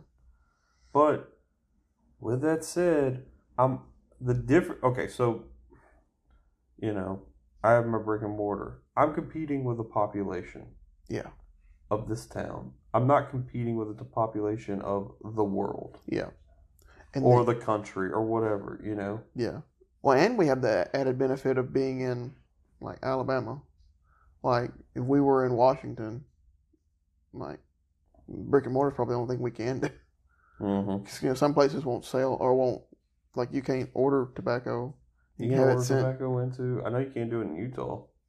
I, I think it's Washington. I think I've seen a couple times where it says something like the blend won't won't deliver to a Washington resident address. That is annoying. Yeah, I think I think Stephen Things has mentioned that before. Hmm. The, the the Washington laws and how they sort of suck when it comes to ordering tobacco. Is he a Washington resident? Yeah, I think it's Seattle. Wow. Or no, it uh, is it Belmont, Belmont, Belford? It's so it's like a little city outside of uh, Seattle. Hmm. Belling, I don't know. It's, it's some starts with a B. I went through it when I was up there last uh, last late last summer. I, I went through that town. You like it? I don't really remember much about it. Probably because I don't really remember. I probably just went through it on the interstate or something. I don't. I don't. I don't remember. I just remember seeing the sign. I like Seattle, yeah, I, but I can't really remember too much about the city, that, that city or town, whatever it is. Um, but yeah, so in places like that, I mean, it almost benefits the brick and mortar. I mean, Mhm. let's just say if Alabama had those kind of laws, then we would be dependent upon the brick and mortar. Silver lining, maybe. Yeah, so I mean, even though I'm pretty, which people probably have already guessed, I'm pretty anti regulation. Like, not for everything, but uh, mo- regulation in, mod- in moderation. But that's sort of like sometimes, I mean, there's, yeah, silver linings to it. Mm-hmm. You know, you put a regulation on being able to sell or, you know, buy tobacco online and get it sent to your house in a certain state. Guess what? You're supporting your brick and mortar a lot more now. Can't help it. It's just something naturally occurs. Yeah. So, you know, sometimes there's things that hurts the individual but helps the community at large, Right. maybe. So you can't really discredit it, uh, you know. Well, Can't unless the thing wrenches down and destroys those businesses. Yeah. So it's the it's like you said, a, a kiss of regulation, yeah, know, a whisper. Yeah, yeah. But but so sorry, we we actually spent longer on this one even though we liked Escudo more. Well, that happens. I mean, it happens. Like I mean, obviously, I We just think, got to talk. well, we we also critiqued Elizabethan like right out of the gate. I Yeah. think you and I were a little dissatisfied. For those of you who don't know, we do taste these before we come into it. We're not just lighting up and tasting just out of the gate all the time. Sometimes we have a little background in it Yeah, from just smoking in the past or yeah. doing it during the weekend or something like that. And I can tell you, man, this this blend is lackluster. So you know, if you, I tell you what, you know, uh, my recommendation that if you if you have Elizabethan uh, tins, you know, throw them away. Don't even sell them to someone. I wouldn't. I wouldn't go that far. I would say cellar them up and hope they gets better with age. um, maybe in ten years it'll be close to a Scudo. maybe, maybe. but then again, in ten years, a is gonna be, I don't know, what is next to godliness? There you go. For you, Reiner probably or Fillmore. Oh, Reiner Gold. I can't believe you guys didn't pick that. I'm disappointed in you. It's probably because there's some burley in it and a little topping of honey, and you guys probably are jaded about it. But, Yeah, um, but I really want to try that curly block because I hear that that's like the legit Oh yeah. big kid on the corner. And, and Peter Heinrichs, man, that guy knows what's up. I'm uh, I'm pretty much wrapped up here. Me too. So uh, uh, we hope you enjoy it and um, come back tomorrow and we'll jump into that luxury bullseye flake. All right. Peace. Part three. The bracketology. The vapor. Virginia Perique. It is a much loved and much appreciated tobacco blend in this uh, podcast, that's for sure. Mhm. I don't think there's really anything else that we like quite as much as uh, Virginia Perique, which makes you kind of feel like you got sucker punched when you hear stuff like that from uh, uh, from um, last week's English blends Yeah. because it feels like we sort of maybe copped out. We were like gaining a little too much ground trying to get to this week. Maybe so. We might have should have spent more time on them. But I don't think we picked a bad blend. Yeah, It was the fourth seed, so it was the underdog. The fourth seed, it and it ended up being the see. Yeah, see, that's what that's if we had did it the way that uh, normal brackets would work, the two that we like knocked it down to mm-hmm. would have faced each other in the first round. So they couldn't even have, you know, both of them couldn't have faced off in the championship. Sort of like how we did it. Because normally the one seed would face the four seed, and then the two would face the three seed. But the two and three seed to us were the weaker of the of the four. So I've never had that much trouble with a match before. that guy stayed lit. Yeah, like I shook it twice, and then it was like, "How about I catch your arm on fire?" But but so today we uh, have returned to the medallions, doubloons, discs, what have you. whatever. Uh, we have Peter Stokkebye's um, PS four zero three luxury bullseye flick. So um, uh, you know it's pretty much like a Scudo or Dunhill Navy uh, rolls, uh, except with that little old bullseye of Cavendish. Yep. Uh, the nice thing about it is, is that with with this, is at least we get to to compare against something that is the gold standard, and it's the same cut. So that's nice. So we got two coins, and then we've got um, Two like ribbons. two ribbons. Yeah, or broken flake, or is that a ribbon? I don't, I don't know what I don't know what Telegraph Hill is. Telegraph Hill is, is sitting right beside us. We got all the. We hadn't opened it yet. not yet. Maybe we'll well, maybe we'll pop it open at the end of this episode, hmm and we all get to savor the. Y'all can sort of be with us when we open it, but um, yeah, we'll get to that. We'll get to that later. But anyway, so it's nice doing like the cut comparisons. I like stuff like that because you- would assume that it's surprising how much a cut actually does affect my desire to smoke the tobacco. If you tell me, um, hey, I got some tobacco, my my interest is piqued. If you tell me it's a Virginia Perique blend, I'm in. If you tell me it's a curly cut, then it's probably going to be something I just want to add to my rotation. Mm. Um, doesn't necessarily mean it's going to smoke the best in the world. It might smell like garbage, or it might taste like garbage, or it might just smoke like garbage. But It might be Um, garbage. or it might be garbage. but like at the end of the day, I mean, I'm probably going to be in on a coin cut or curly cut. It just it's easier. You can put six discs in a Ziploc bag, tuck it in your front pocket, and there it is.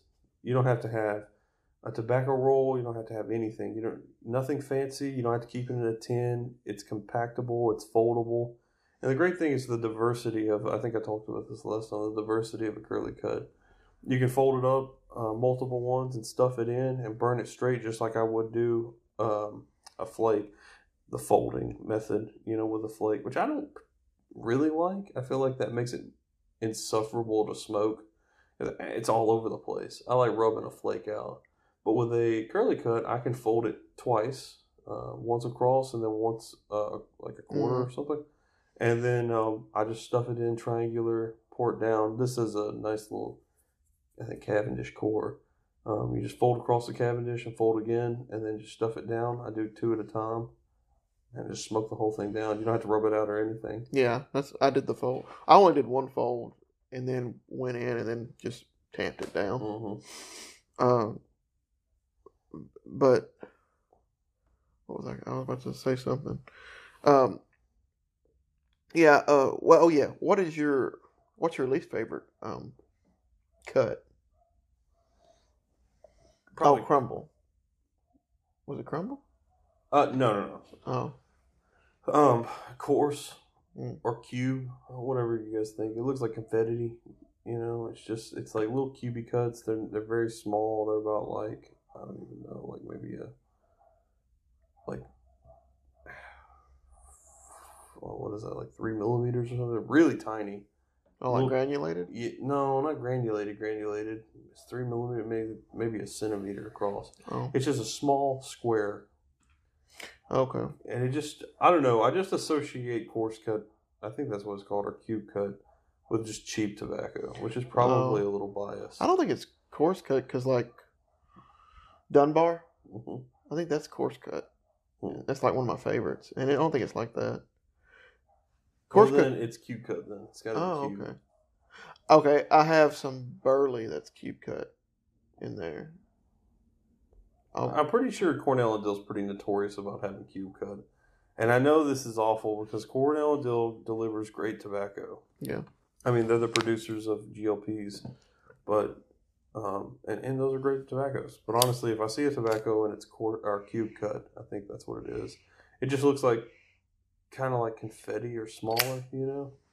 I just think it looks cheap. Mm. I feel like it's like, oh, this is cheap tobacco, which is strange because a shag cut technically, I think, for the 19th century was considered the cheap cuts. Mm-hmm. But I don't feel that way about shag cut because I guess that, that was what was in cigarettes. Well, that's yeah. what's in cigarettes. I think it's also like so. If I'm not mistaken, which I probably am, I think Sherlock Holmes smoked a shag cut. Hmm. Um, he was more taken with a Bohemian style blend. And then I wonder if the Peterson Sherlock Holmes blend is a shag cut. That'd be interesting to see. I don't know. To me, and I don't I don't mean this in the same way you mean it, but to me the cheapest cut, in my opinion, is a ribbon cut, but it's also one of my favorites just because I see it more often. That's why I could uh, associate it with cheaper. Mm-hmm. Um, like I said, my favorite's like a coarse cut or a broken flake. Mm-hmm. I like that the most. Um, I think shag and broken are my favorites. Yeah. Like I said, I, I love Dunbar. Like the way that's the perfect cut. Or, actually, it's not even a cut by a manufacturer. The way you broke up Temple Bar. I like that. Mm-hmm. It looked like a coarse cut in a way. Yeah. Hmm. So what I did with Temple Bar, which is just a pressed bar, is I just uh, took a knife and cut it out into flakes, and then I just went ahead and rubbed out the flakes because yeah. I'm not gonna want to rub them out while I'm smoking them. I just want it to be, and I just diffused it all in there. Just that's just my personal preference, because not that a bar there's there's nothing wrong with a bar, but between Temple Bar and Peterson's Perfect Plug. I hate dealing with them. Yeah. I don't like, uh, what is that other bar? Um, there's a, a couple bars that GL Pease produces Triple Play and uh, something Jackknife. Jackknife, yeah. I just, they're just too difficult to deal with. Like, they annoy me. They're good, but they're just annoying. And Gaslight's a plug. Never had Gaslight. See, I have it, and I haven't had it yet. I heard Gaslight's like a lat bomb. Yeah. Maybe we need to try that one day. Yeah. Together, we'll try that out. Only I knew someone who owned it who could open it up and share.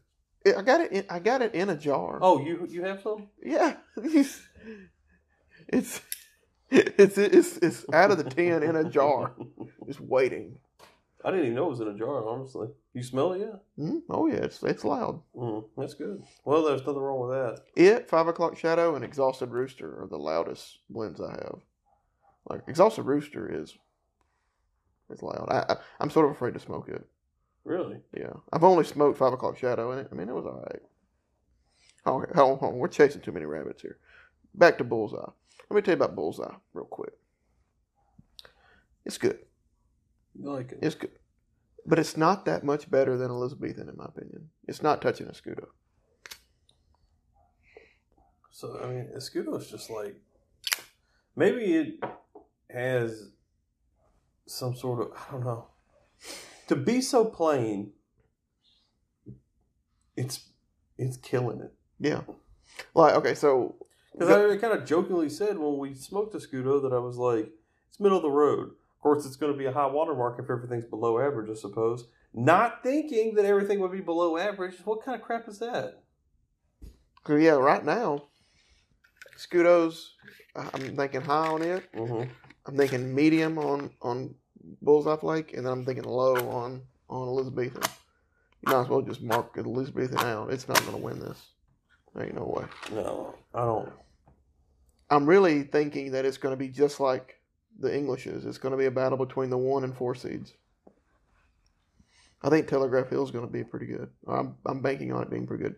And if Telegraph Hill's good, then you won me over. I'm I'm going to just go buy a shit ton of Fillmore. Just because is Fillmore like a No, uh, I mean unless unless I think it's better than Fillmore. But according to you, if this is good, then Fillmore's better. Fillmore is more robust, I think, than this this blend. You know what? Watch me be completely wrong. Smoke it and be like, you know what? I was wrong. Telegraph Hill all the way. But I love Fillmore. I I love it. So I don't know. I mean, it's there's the problem is, is when you really start. You know, it, it's kind of funny how much I've actually started to question the things that I like when I start doing this kind of thing. I think you know, and if I were to make a suggestion to everyone who's listening, this is probably the healthiest way to start picking pipe tobacco. Because I've had a lot of like interesting questions come up during these kind of smoke offs Mm. where I've had to like sort of question like not only you know a majority opinion which would be on tobacco reviews but my own personal opinion um, and I've been going against the grain on certain things and even thinking to myself I literally walked into the English thinking Artisan's blend would not be on top Really? What do you think was going to win? Nine six five. Yeah. I thought 965 after smoking, I was like, yeah, I see why, like everyone said, still about Dunhill. Mhm. Because, I mean, I don't really smoke Dunhill's 965 or Artisan's Blend anymore. As a matter of fact, like, the, the most Englishy English that I get anymore is like Chelsea Morning. Which isn't, it's a, you know, it's a morning blend, it's an all day smoke kind of thing. Nothing wrong with Englishes, I just don't seem to gravitate towards them. I do that, and I have a pipe dedicated to Commonwealth on a recommendation from a tobacconist. And it, you know, Commonwealth to me is so readily available that, like, yeah, sure, I'll dedicate it to it. I can get Samuel Gawith's Commonwealth whenever I want it, and uh, that's a that's a lat bomb. And I I don't think I've smoked that pipe in Commonwealth Commonwealth in that pipe in three months. Well, I was going to say, you know, you were saying that Margate and uh, Pembroke are like the stepchildren of Esoterica because they're readily available. Mhm. It seems like compared to the rest of them. Right. So it's like Commonwealth, the stepchild of Gawith, I think since, so. since it's so like, readily available. And like I said, I've said this before too. I don't think Gawith does a really good job of making Englishes, which is funny because I don't really consider Commonwealth an English. I was sold at I was sold it as an English, knowing that there was no Oriental in it. But it works. it works. It kind of makes you question the whole nature of having Oriental and Tatoa tobacco because it's 50 50. Left, Virginia, done. But I mean, it's, it's extremely strong, but not overpowering. It's It doesn't have a buttery finish. Like if like HH Latakia Flake is kind of like that Mm, standard now. HH Latakia Flake. I mean, it's good. It's good. I don't even know why people fight and bicker over anything else. Quiet Nights is great. Chelsea Morning's great, but I still think HH Latakia Flake probably the best you can do. See, I keep, I keep going back and forth because I was I was about to say like you know I'm I'm on the quest to um sort of find my staples but make them bulk staples. So like you know even though this Peter Stokkebye I don't I'm not too high on it you know it might be one of them because they got another one that's uh, like a deluxe or I think it's just called a Navy Flake. I'm probably gonna order an, an ounce of that. Um, but so like, I don't know. I was gonna say I like artisan a lot, but it's you know it's not bulk. I can't get it bulk, but I can get the I can get Latakia flake in bulk. So I'll I'll probably will. I'll probably get that pound and it'll just sit there for forever. Okay, so like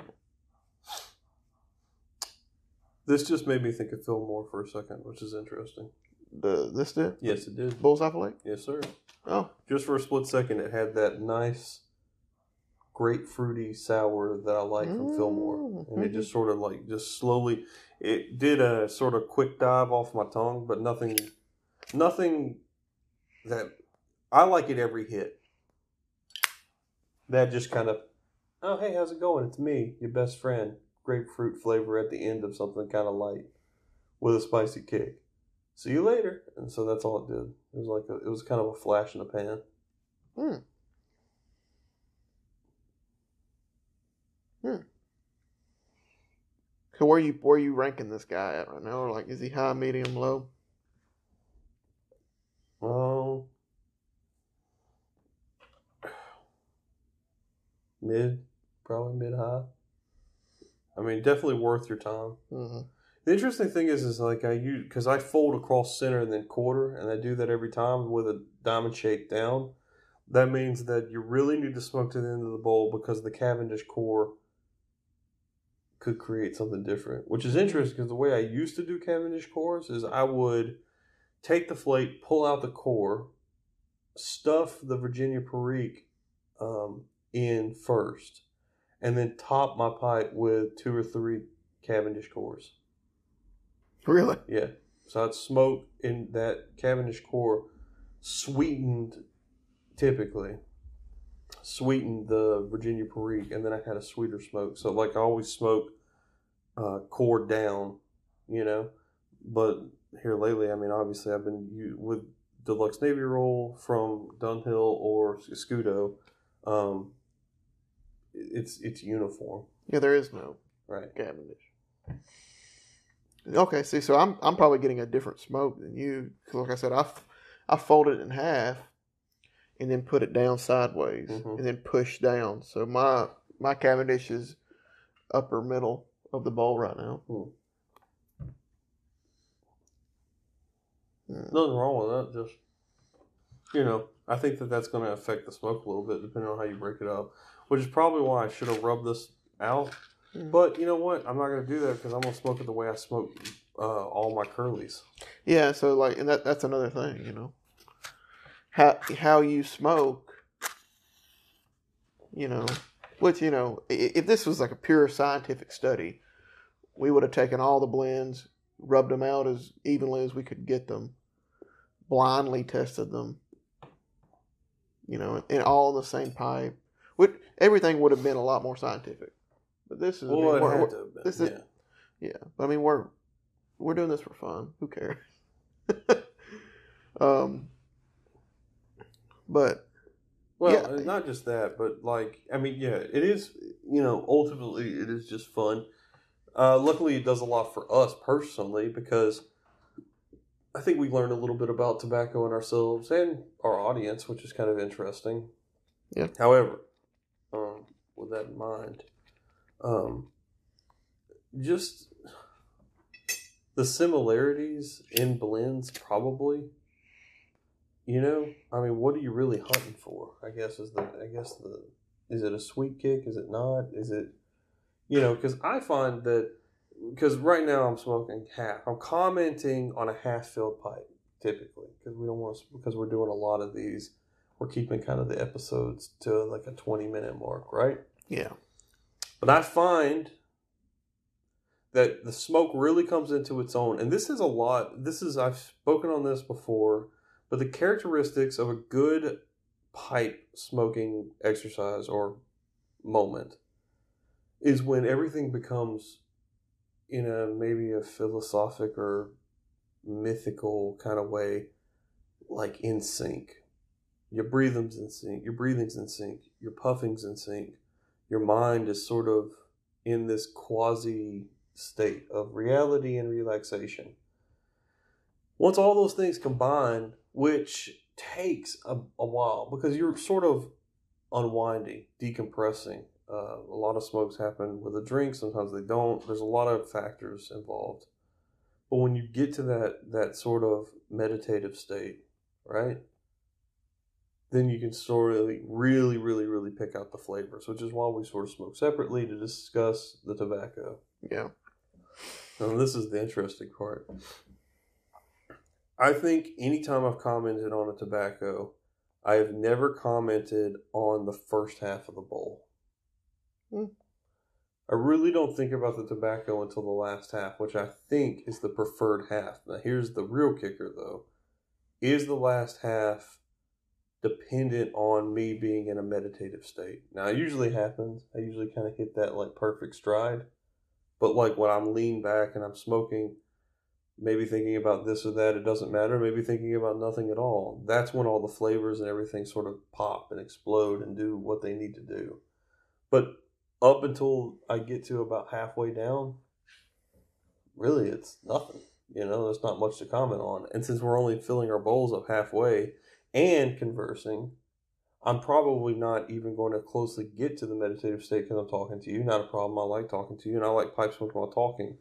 But I think it does a disservice to the tobacco in that, like, I really can't meditate on the flavors.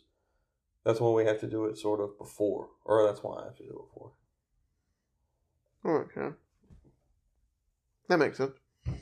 Also, if you're drunk, you're probably closer to that relaxation state. Mm-hmm. Because I remember, But alcohol is going to dull my tastes well, it is, but I remember the night, because yeah, go on. Sorry. that night that you tried Star of the East. I Mhm. brought it over. That uh, your first initial thought of Star of the East was like it was awesome, but you've been drinking. We just drank a, you know, tried some scotch that tasted like it. There was a lot of things going on that night. Yeah, And you gotta think too, like whenever you're tasting things, everyone's familiar with ghosting. I'm sure most of you are familiar with the salt alcohol treatment to get that kind of taste out. But I mean, if your pipe's not necessarily dedicated to something, um, if you really wanted to find without like the mask of other tobaccos inside the walls of your briar or coated onto a corn cob or you know, luckily Meerschaum and clay really don't do that. But unless you're smoking out of a meerschaum or a clay pipe, um, and you're ghosting, uh, what other flavors are coming in on that? It doesn't matter even if the pipe's dedicated to a certain blend, which I like to do personally. yeah, Um, I like I will dedicate not necessarily to a when I say a blend, I mean not a specific blend like Commonwealth, Squadron Leader, Tilbury, whatever. I'm talking a blend like is in Vapor Perique or English or Balkan or Virginia. Funny thing is, is like if I smoke a Balkan, I will smoke a Virginia in that pipe. Balkan kind of like covers the bases. I'll pretty much smoke anything in it. Mm. But like if I've de- I've got a pipe dedicated to Virginias, only Virginias are allowed to be in it. I do not want any other thing in it. Mm. And then Virginia Perique's the same way. Like I'm allowed to smoke Virginias in it, but not allowed to smoke anything beyond Virginia Perique. Englishes kind of have that same thing. I don't want Cavendish in it. I do not want. I want Virginia Oriental Latakia. I really don't want anything outside of those. See, I, I have something similar. So I have four four pipes. Three of them are dedicated. Uh, one is just whatever. Um, but three, one pipe is dedicated to Virginia's, Virginia Perique, Mm-hmm. all that business. One is dedicated to. I'm trying to think what what. I think I guess I have two for Englishes. It it's sort of like, or really, I guess, really, I guess it's one for Virginias and Vapors, one for Englishes,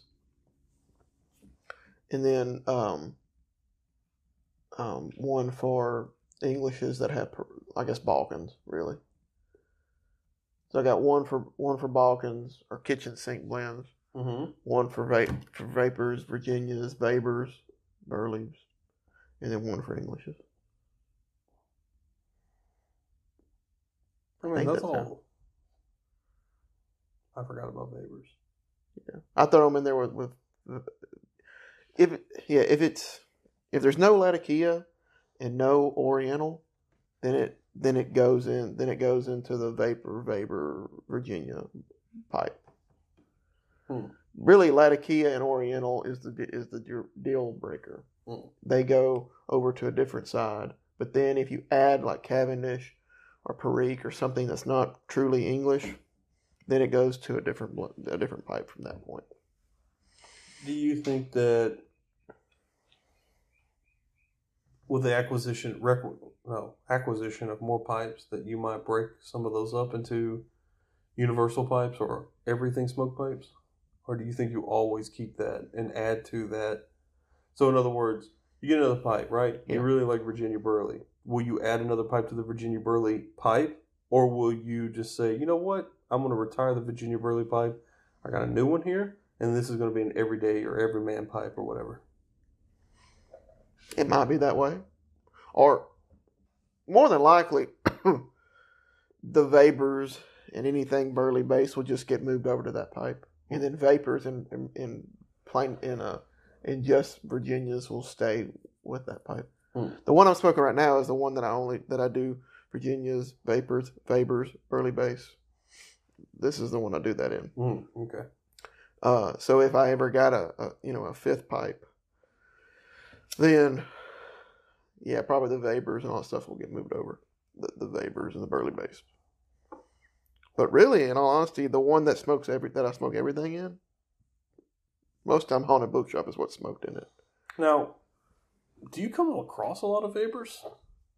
No, not really. That's why I threw them in with vapor because it was easy to do it that way. I only know one, What do you know? Stonehaven. Oh. I'm trying to think. Is is Haunted Bookshop not a vapor? And maybe it is. I think it and Old Joe Krantz is a vapor. Gotcha. And Makes I, sense. and I don't. I I'm, don't- I know there's probably a ton. I'm just either tired or something this afternoon, so I'm just probably not 100% on my game as far as like remembering everything. But I do think majority of Cornell and Diehl, I think we've talked about before, are burley based tobaccos. Yeah. So it's, it's you know not a stretch to be like, oh, they probably added some Virginia here and then just went with it. yeah, I actually think that that um, Haunted Bookshop. Thinking thinking about it now, I think it's considered a Burley base, but it does have Virginia in it. It's Burley, Virginia, and something. I don't know if there's Perique in it. I think Old Joe Krantz has Perique. And it's Burley, Virginia. Yeah, it gets hard to remember sometimes. Huh. But Oh, but no, um, I actually want to know look it up. Look, it which up. one am I looking up. Look up Haunted. I want to know what Haunted is. Since it's my all time favorite. figure if it was your all time favorite. I would know. I hadn't smoked it in like a month. It's probably because it packs a punch, all that burley in it. Mm, I hadn't really felt it. If you guys have never smoked haunted bookshop, at a minimum, go to smoking pipes or something, or just click type in haunted bookshop tobacco and click images. I love the image on that pipe. I do. Yeah. I hate the fact that it's now tainted with the warning labels now. Because it was such. Cornell and Diehl, They have so many good like labels. Maybe that that could be another uh to bracketology. Burley Perique, Virginia. Okay, so I was close. I mean, I, yeah, I was on. I just didn't know. Oh, you're good. Um, I wonder what the percentages are though. Um, but Well, I I, feel like Burley is always a filler, right? I mean, it kind of takes on the characteristics of other tobacco. yeah, it just makes it smoky. Mm-hmm. But maybe yeah, maybe that could be an, another competition we do one day, like uh, labels, Mm. like a, a com- uh, because Squadron Leader is a good label. I'm telling you, man, it's going to be hard to unseat Samuel Gawith. We just do pure labels. Like, I'm sort of obsessed with their sort of. I like a minimalist approach to I do too. I do too, but And Cornell and Diehl, a lot of their stuff's pretty busy. Well, th- I was gonna say this. I like a lot of their stuff, but here lately they've gone like not minimal in the in the like good sense, in like a just plain, like way too plain. Mm. Like my old Joe Krantz is just a brown label that says old Joe Krantz. There's nothing going on, and I don't like that. But the haunted bookshop is awesome. I like all the elder one or the the elder ones. Now, that was creative. I love those. Those are really good. Uh, uh, you For know, some reason, labels. even the lettering looks like Lovecraftian. Yeah, I know. And then um, I know a lot of people give uh, flack to uh, GL Pease, some some of his, but I like some of them. Like Gaslight, I think is an awesome label. Um, trying to think of some of the other ones I really like. Uh, I, I mean, I like the the Fog City. I mean, it's pretty plain, but I like it. Well, all the Fog City is nice because it has that old 19th century map of Saint, San Francisco, Yeah. which is cool. Yeah. Um, but yeah, but yeah, you're right. I mean, it's there's going to be a lot of Gaulis in here, but I but I'm it, it, you know maybe an all Gaulis matchup. You know, what's the best? What's the best um, label? Is the squadron leader? It'd be like squadron leader versus skiff mixture versus I don't know. Uh, some of them are pretty plain. I kind of like Grousemoor because it's got the two dogs. Yeah, Grousemoor's fine. I think Commonwealth's a little too plain for me. I was going to say the same thing. It's probably to me between Skiff and Grousemoor. yeah, like Skiff is I don't know, it's got like it, you sort of lose yourself in that in that Mm-hmm. tin art. You're like, man, I wish I was on the ocean, or like on the water right now. Fire Dance is stupid looking, and Balkan Flake is way too plain. And then uh Gawith and Hoggarth, theirs is way too plain for me. I like them, but they're just they're, they're really plain. It's just green with letter. It's like the problem with a lot of these newer uh, Cornell and Diehl. Mm-hmm. I like I like Five O'clock Shadow, uh, the Working Man series by Cornell and Diehl. I like all the, the way all those look. They look nice. But now that that old Five O'clock Shadow logo, that was rough. Yeah, well, one, it's super busy. Two, it looks like someone's about to kill themselves. Yeah, it looks like somebody's like work has like stressed them out so hard. Um, I think Dunhill. I think some of Dunhills are way too plain, like the My Mixture nine six five and Baby's Bottom. That stuff's just way too plain. Yeah, but I like early morning and nightcap. Nightcap's probably the Yes, yeah, yeah. Nightcap has a great uh, tin art. 'Cause I think it's a it's literally a, a net nighty cap, Yep, a candle, and a clay pipe. that's awesome. I think Elizabethan is pretty simple and nice. Mm-hmm. I like that. Um, Chelsea Morning and Quiet Nights. I like those labels. Those are good. I mean, they're very similar to one another, but I Mhm. like them. Well, I think they're in the heirloom London series or something like that. Yeah. Um. Yeah, well, maybe we, we'll get in that one day. But all in all, rounding it back out to uh, old Stokkebye's. I like it. I It's like it. I mean, it's a good mid-range tobacco for sure. However, the question is, and I won't be answering it: Is it better than a Scudo? Because that's its only contender right now. No. But you know what you guys are gonna have to do? Since I'm at the bottom of my bowl, you're gonna have to find out with our final conclusion in two episodes Yep. of Virginia Perique. Yep. Do we want to open up Telegraph Hill on there? You want to do the honors? I always seem to keep breaking them, so you go ahead. Oh, we gave you. And you like that sound a lot. Now that one is a lot different, of course. Let's hear what it sounds like.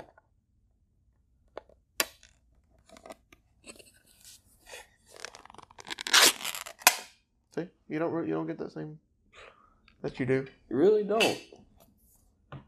I like that vacuum seal kind of whoosh, but it's just not here. Let's take a look at her inside here.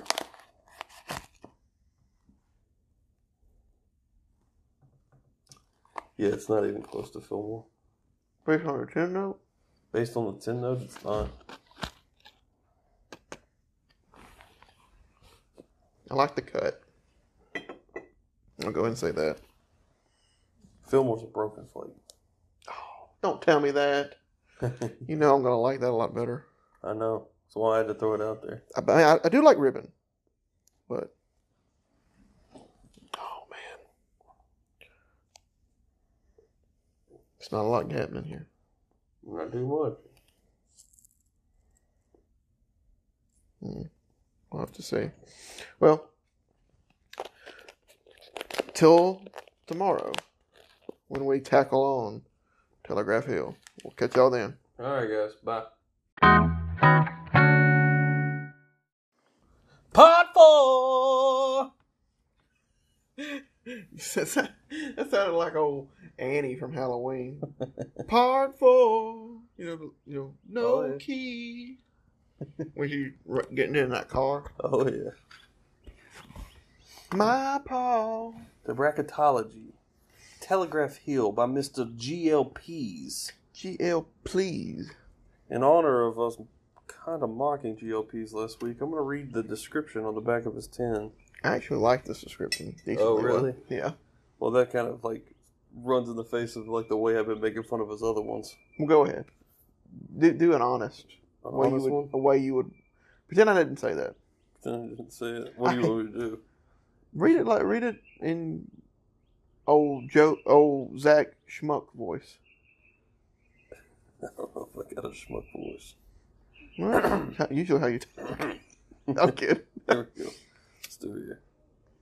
A sturdy foundation of Virginia tobaccos, each chosen for its particular character, is enhanced with fine flakes of Perique for a refined smoking experience. Telegraph Hill is a rich and flavorful with a satisfying lingering finish. Each sip builds upon the last, creating a marvelous edifice of taste and aromas. You won't want, you won't worry about earthquakes if your pipe is filled with this wonderful blend. That last line got me until I realized that it's a map of San Francisco Yeah. on the tin. I'm like, oh, okay. Fog City. Yeah, I get it. I actually didn't really realize that San Francisco just till then kind of dealt with earthquakes. I thought that was an LA problem. I did too. No, that was my country voice. That was not sophisticated for y'all who who doesn't who don't uh really know. So Yeah. I mean, I guess like I don't really have a sophisticated voice. I basically have two voices: the one I speak in, and then every once in a while I get really upset at people. I'll do a really countrified voice, like, or try to at least do something that I think is kind of amusing to me to mock someone. Well, when you when you do your when we played that Mansions of Madness game, That's the only voice I do. Every once in a while, I'll do like an effeminate male voice. yeah. I mean, I could do a country voice, but that would just be how I speak now. Yeah, I'd be kind of curious, like, I mean, because I know I have an accent, but I think it's a little bit more masked, maybe, than, well, especially in the South. I don't really catch it a lot. That people are like, "Where are you from?" I'm like, uh, "Alabama." Yeah, but like, where before that? It's like, no, dude, I was raised here. Where before that, my mother. yeah, my mom. I lived in this little shack called my dad's balls.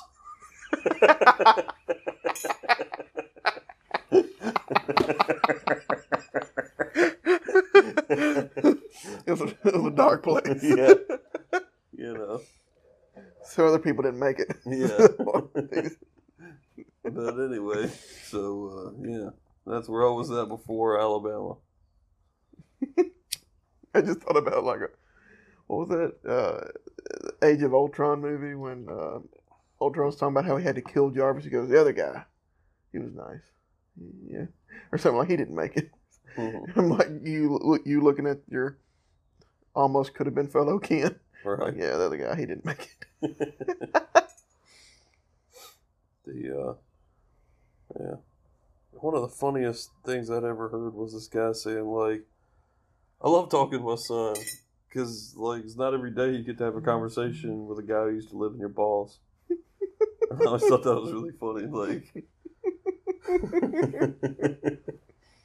like that's crazy, but yeah, whatever. Whatever. Um, sort of getting into Telegraph Hill. I, I like it. I mean, there's not a lot of Once again, I don't feel like there's much going on with this. Yeah, it's not that complex, but I do think it is. It is better than Elizabethan. Mhm. I almost.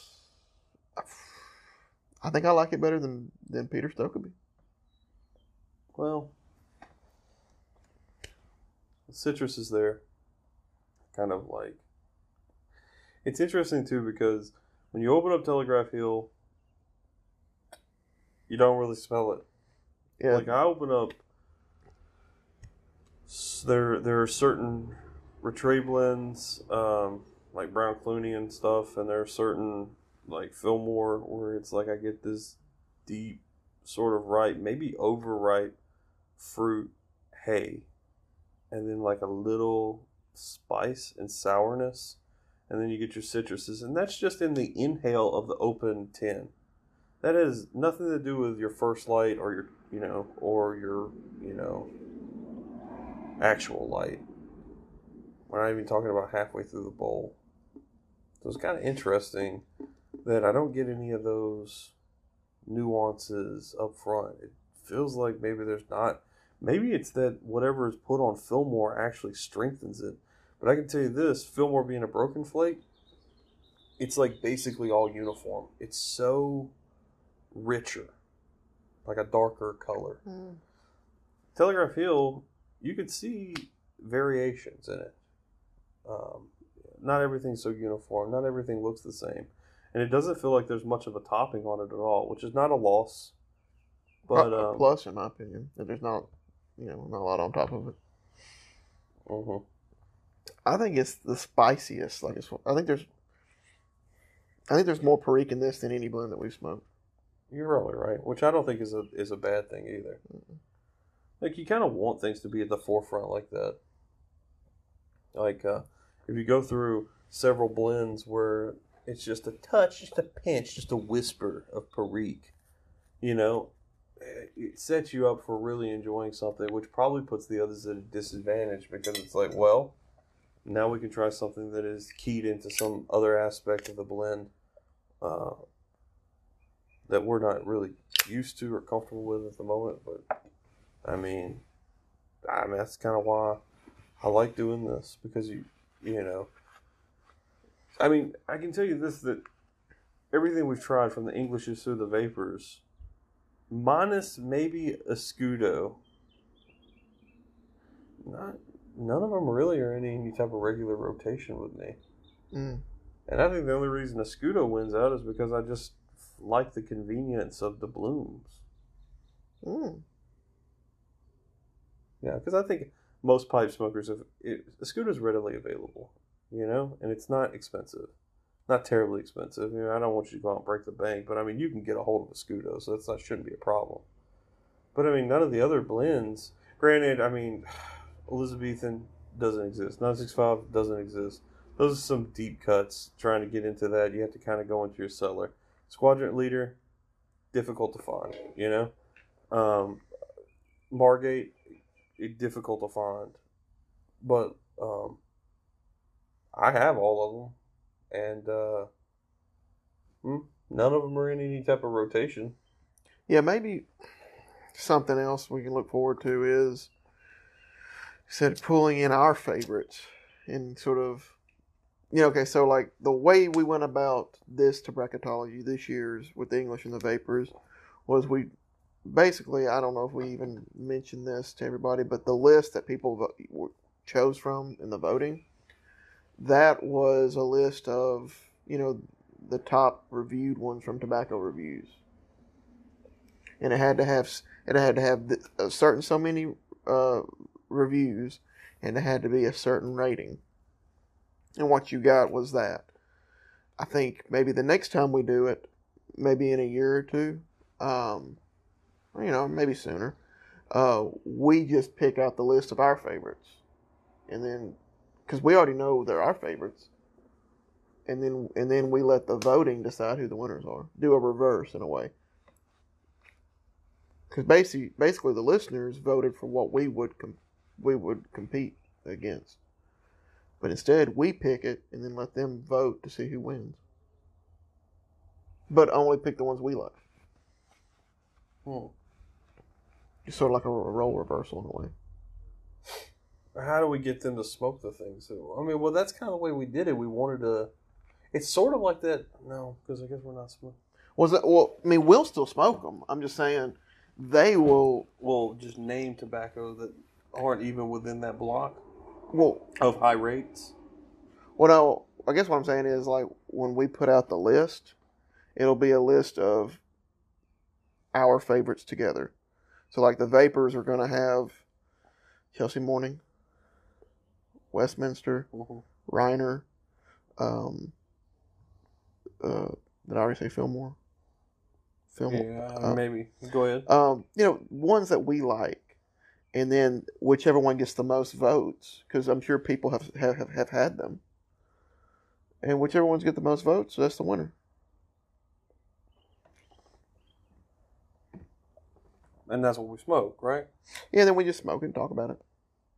We we don't even compete because we already know we like them, Hmm.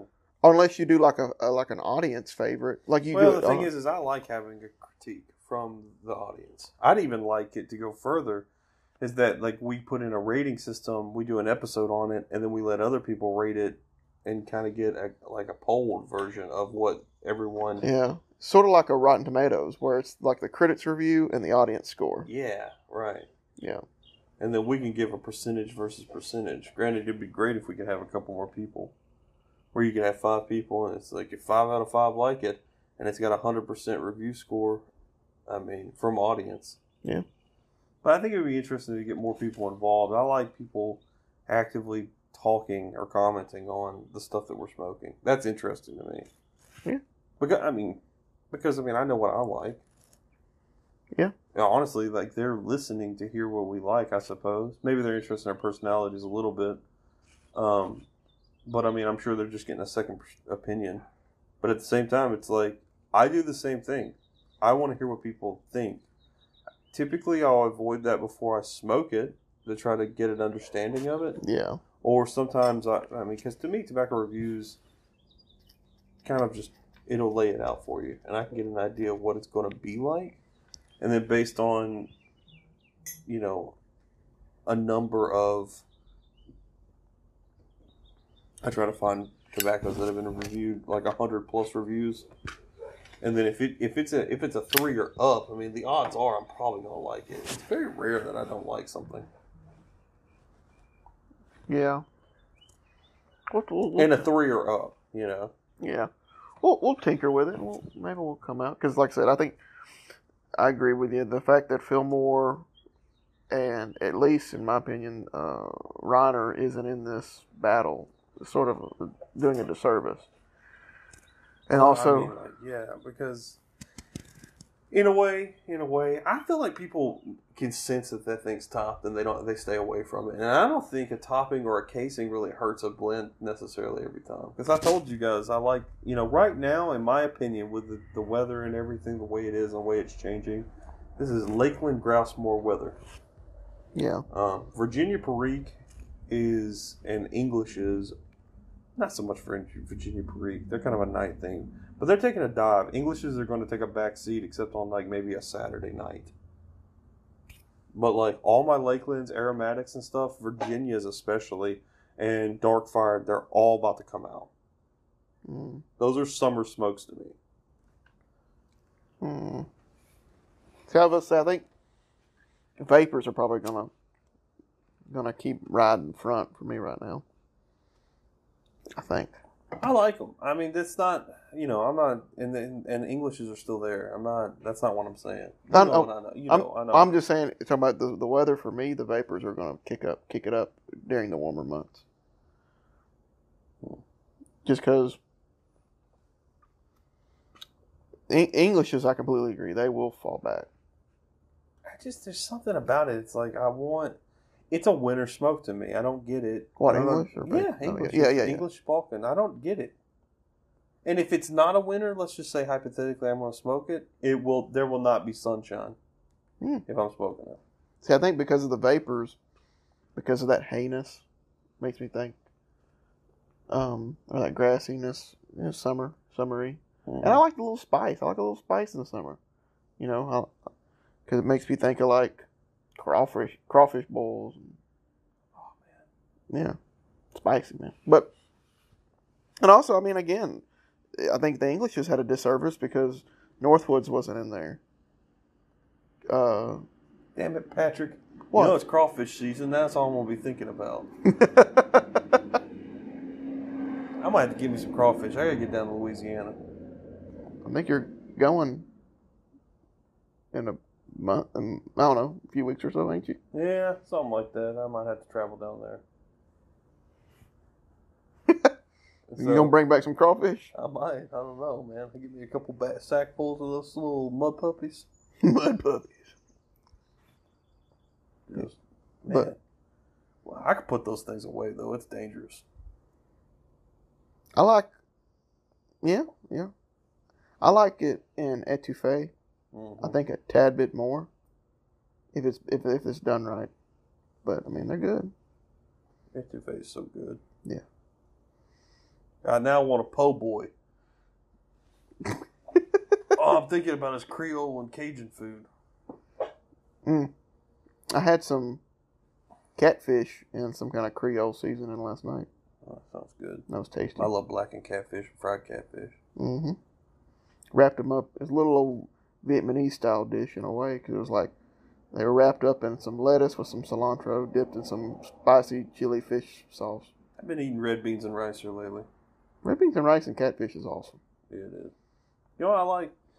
What? Uh, what those New Orleans folks taught me is that you eat gumbo with potato salad.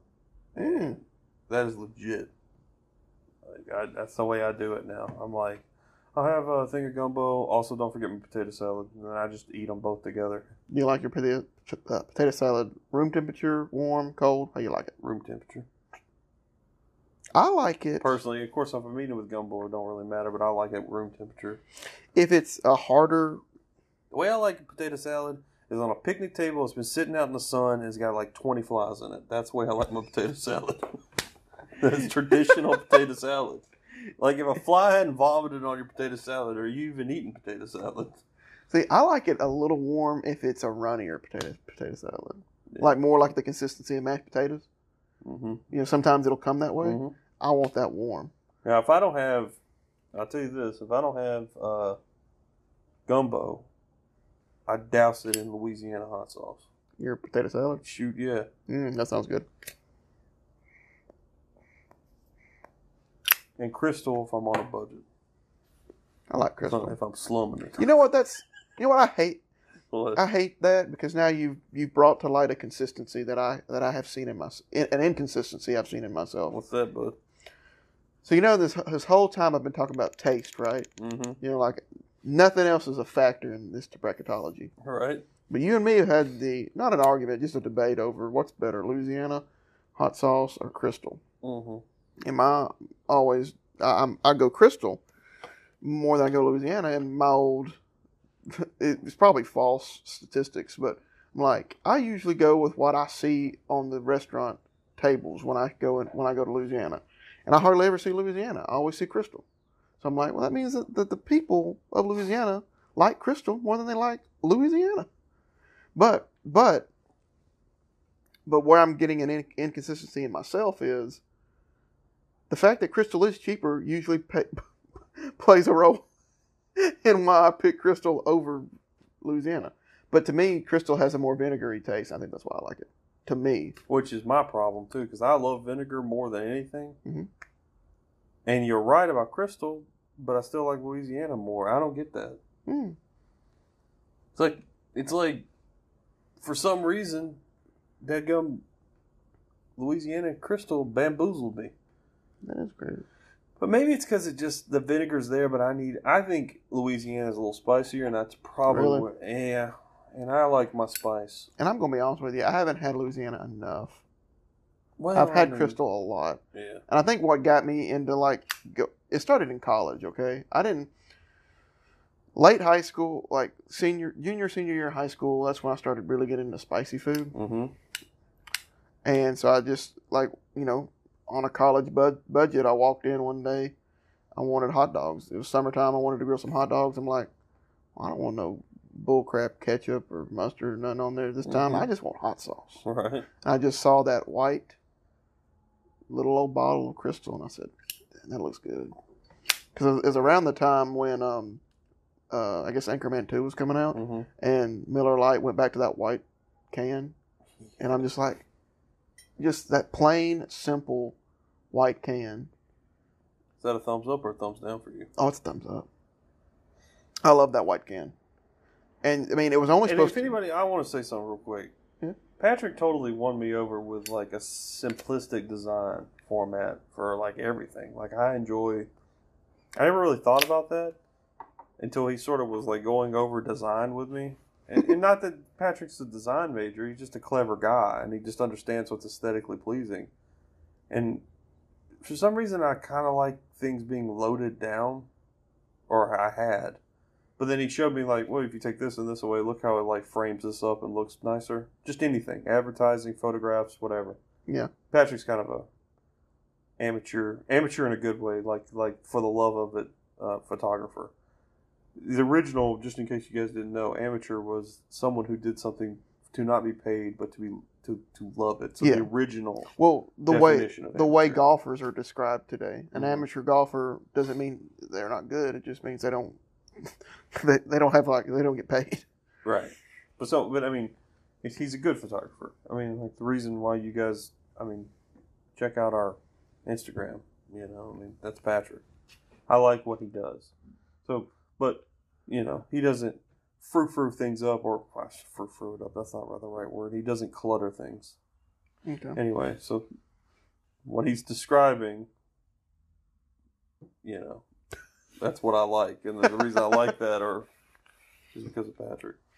Well, thank you. Yeah, I didn't, and I really didn't even notice that you were paying attention to that stuff until you were like, "Yeah, look at all the, the nice simplistic folders on my." phone." Mhm. I was like, I didn't even realize you were paying attention to that. But Mhm. but no, yeah, like back talking about that Miller Lite can, it was only supposed to be for a summer, but their sales, I think, when they switched to the white can or white label, their sales went up two hundred percent. Really? Yeah. So like they so like that's why you won't see Miller Lite go back to that blue label. It's it's gonna be white it's gonna be a white label again until that's no longer retro and then they probably will go back to like the like the old Rusty Wallace Blue Deuce looking NASCAR uh, logo. They'll they'll do that in probably a decade. But uh, man, yeah, yeah. Somebody said because a lot of times it is mental. Because even the even the um like the higher ups, like uh, I think not the CEO, but I think like the marketing guy for Miller Lite, Mhm. Miller Coors or whatever, he was like, man, it just tastes better. The white label, and they they didn't do anything to the recipe. Mm. It's the same Miller Lite that's in the blue can was the same Miller Lite that was in the white can, but he's like, man, it just tastes better. well, like, it's just interesting how like marketing plays like such a huge factor into things like that. You Mhm. know. What's even funnier is is that like you know I mean Bud Light and Miller I think they're all at war with each other right now. Well, and a lot of them are like owned by the same people. Like Coors and Miller is the same people. Um, you know, like Bud, Bud, Natty, Michelob. They're they're all the same people. Mm. But see now, Bud or Bud Light, you know, they rebranded like their stuff, and I think it looks good. It's a lot cleaner, a lot simpler looking. Um, Bud Lights is. Um, do you think there's a, a certain, to a certain extent, do you think that there's some nostalgia in that? Uh, me, I mean, that's definitely the reason why I like the simpler stuff. Is it seems okay. When I was in college, so you were already out of college.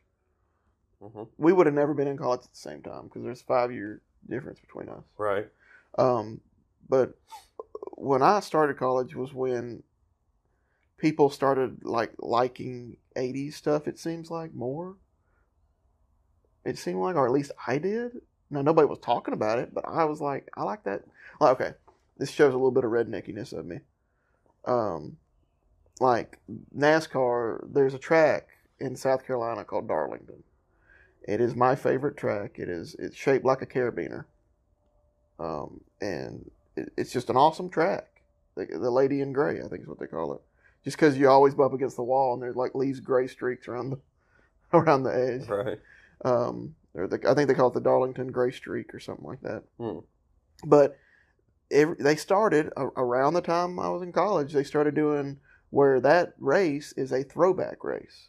So like NBC always covers it. So the NBC logo changes to the old, like where it fully shows a whole peacock, Hmm. and the the announcers started wearing like '70s looking um, suits, and all the cars would throw back to a car from the old, like the paint scheme. And I was like, man, this is so cool. Like the NASCAR logo went old school looking. I'm like, I love this. And like they would play old commercials. Like there were some commercials that they that they scrounged up. Like there was like an old Pepsi commercial or an old Mountain Dew commercial, and they showed it during the race. But I think people started liking that, and I think maybe I just don't pay attention to things that that are happening out, outside of me. As Mhm. not as maybe I'm too not narcissistic, but like I just I I I start to like things because I like I start to like them. I don't really pay attention to to if if maybe the commercialism is manipulating me to like it. I just realize you know I like stuff like that. So um, Yeah, it's for the love of the thing. My, uh, hopefully Personal. Personal. hopefully and so like i just started liking that minimalistic stuff mixed with like maybe like flashy uh, like you know i think last year Hardee's Hardee's threw back to an old logo what you got there These are the cars in the old paint schemes. I was just looking it up because I thought that was kind of neat. Yeah, and um, but yeah, so the uh, like I think uh, around the time like like when I got out of college, I moved down to Birmingham, and I started watching Miami Vice, and like I just I I love the pastel color clothes, and like uh like and I've always liked like short shorts, things like that. Like I like Mhm. that kind of look. Um, so I don't know. I don't know. I guess just plain simple '80s stuff, sort of just seeped into me, and it's sort of stayed. Now, of course, I, we're probably getting to a point where people, where the '80s kind of nostalgia stuff is probably oversaturating a lot of stuff. I don't know if we've hit that bubble yet. No, it's gonna. It'll Stranger- take a shift into the nineties. Yeah, because like the Str- Stranger Things really pushed it, pushed it up a notch. Well, I mean, like you know, you were saying that you didn't experience. Mm, you might have suggested that I didn't experience in college. Oh, you probably did, but I, it was didn't there, glimpses of it. You can actually go back to some of the music we were listening to in high school and college, like I'm trying to think of what's that video, "Paper Planes" by. Um, a lot of her stuff had like kind of an '80s vibe. A lot of the bands I listened to had some '80s Mm. thing going on. Yeah, It's sort of like it's sort of, you know, I mean, fashion to a certain extent and culture to a certain extent, even in larger cities, sort of dictates what the rest of the country and it. It typically takes a, a the internet's changed things quite extensively, but it usually takes a couple of years, or it did before the internet's like omnipresence really solidified it, um, or solidified the kind of the nowness of a trend. But um, yeah, I think back in college, it would be safe to say that things still took time to get to us Yeah. in the South, from Atlanta, Nashville, which would take some time to get from New York or Chicago or L.A. Yeah, so I mean, you can almost say that when we were in college, it took maybe six months to a year before we really caught on. Maybe. Now, I mean, it happens almost overnight because of the internet. Man, the un- the internet is like the great unifier. Yeah. I mean, it can't. You can't. There's nothing culturally that you can hide from me anymore. hmm Wow, we have not talked about this tobacco at all. I just realized. yeah, we haven't. Hopefully, Um, hopefully that's not. Hopefully that doesn't mean anything according to the to the blend itself because I, I I enjoy it. I, I it's about on Eh, par it's with. alright. It's, It's, a- it's about middle. to Maybe me, middle low actually. see, I think it's better than Stokkebye, or it's around Stokkebye. It's it's playing. It's it's I've in the same more- ballpark with it. I've had more success with Stokkebye tasting like Fillmore than I have with Telegraph Hill tasting like Fillmore. Mm. See, that makes me think I'm I may not like Fillmore. I don't know yet. Remember, I said it only happened once in an entire smoke on the last podcast. Well, I guess, I yeah, but I guess what I'm saying is, And that Telegraph Hill hasn't done it once. mm, mm, I'll have to see. I'm really more excited. Now, can I? Do you you like Fillmore more than Westminster? Um, like the English. Oh, is Westminster in English? Yeah. Oh, sorry, I got confused. No, you're good. I was just thinking GLPs, GLPs. You know, like sixpence. Oh, is that another GLP's vapor? Yeah. You like it? Yeah, it's good. What's Temple Bar? Temple Bar's not. It's got. It's like Oriental. Oh, Basically, it's just. A, a, it's like a true Oriental, like where it's like Virginia Oriental and I think Perique. but you like Fillmore more than Sixpence? Do you like this more than Sixpence? This? Yes. Telegraph Hill. No. What about Stratford?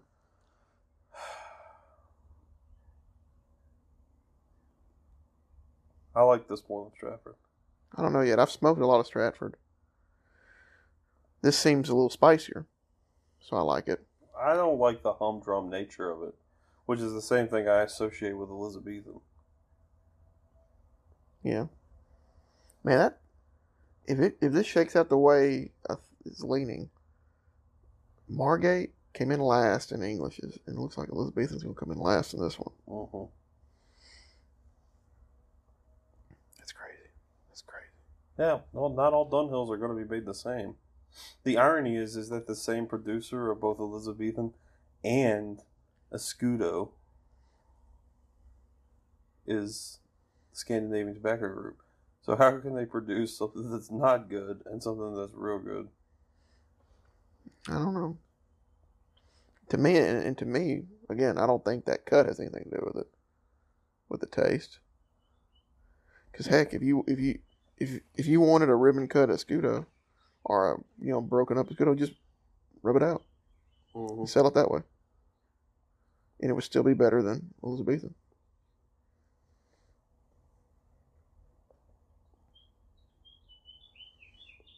There's, you know, honestly, if they had a rubbed out Escudo, I don't know if I'd ever buy it.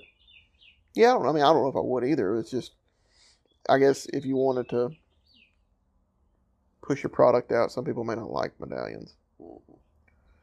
That's why I said I, I want to try Peter Stokkebye. What Uh, monster Navy. doesn't like a medallion?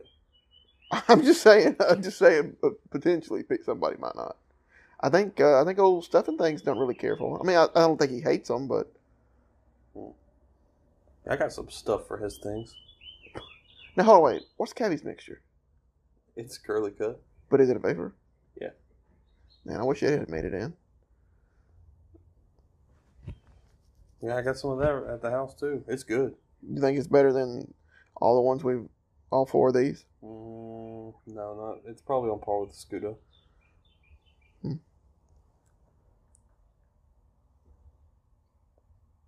It also has like some characteristics that I see in um, Telegraph Hill, but not like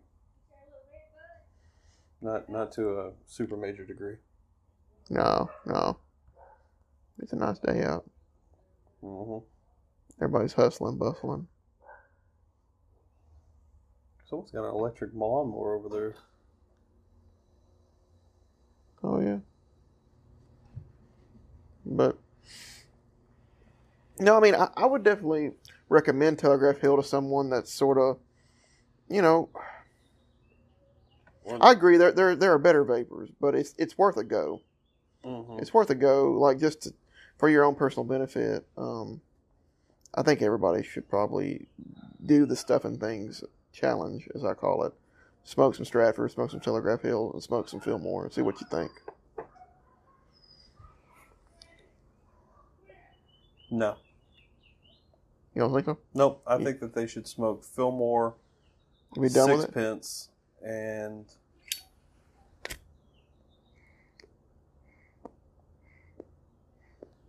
Jackknife plug. Mm. And there's a ready rub, I think Jackknife. Yeah, yeah. I haven't had that. Or triple play. I can't remember. It's one of those. Whichever one the crap. There is a ready rub jackknife plug. I know that.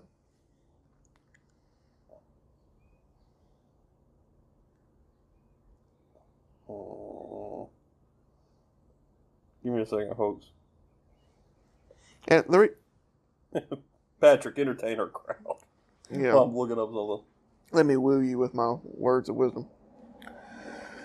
I, I, I like Stratford a lot.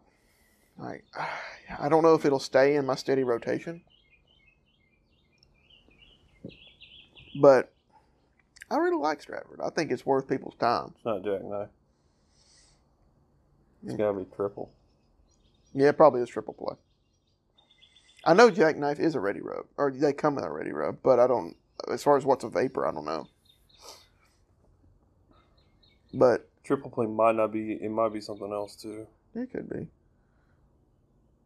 But It's got Kentucky in it, but it's close enough. I'm pretty sure I'm thinking of triple play. I think triple play is actually not that bad. Now I don't like bars, so that's saying something. yeah, I don't know, man. I I don't think you can. I don't think you can discredit Stratford and Telegraph Hill so lightly. Mm-hmm. Now, granted, I need to smoke more. And at the end of the day, really, I mean, if you know somebody that's got one, that's got some of these blends, just you know, try them first. If you if you're talking about, it's hard to say because everybody's taste is different. Everybody's got their own personal thing, but you know, if, if you don't want to go buy three tens of GLP's vapors, then yeah, you're probably right. Just go ahead and just buy you some Fillmore.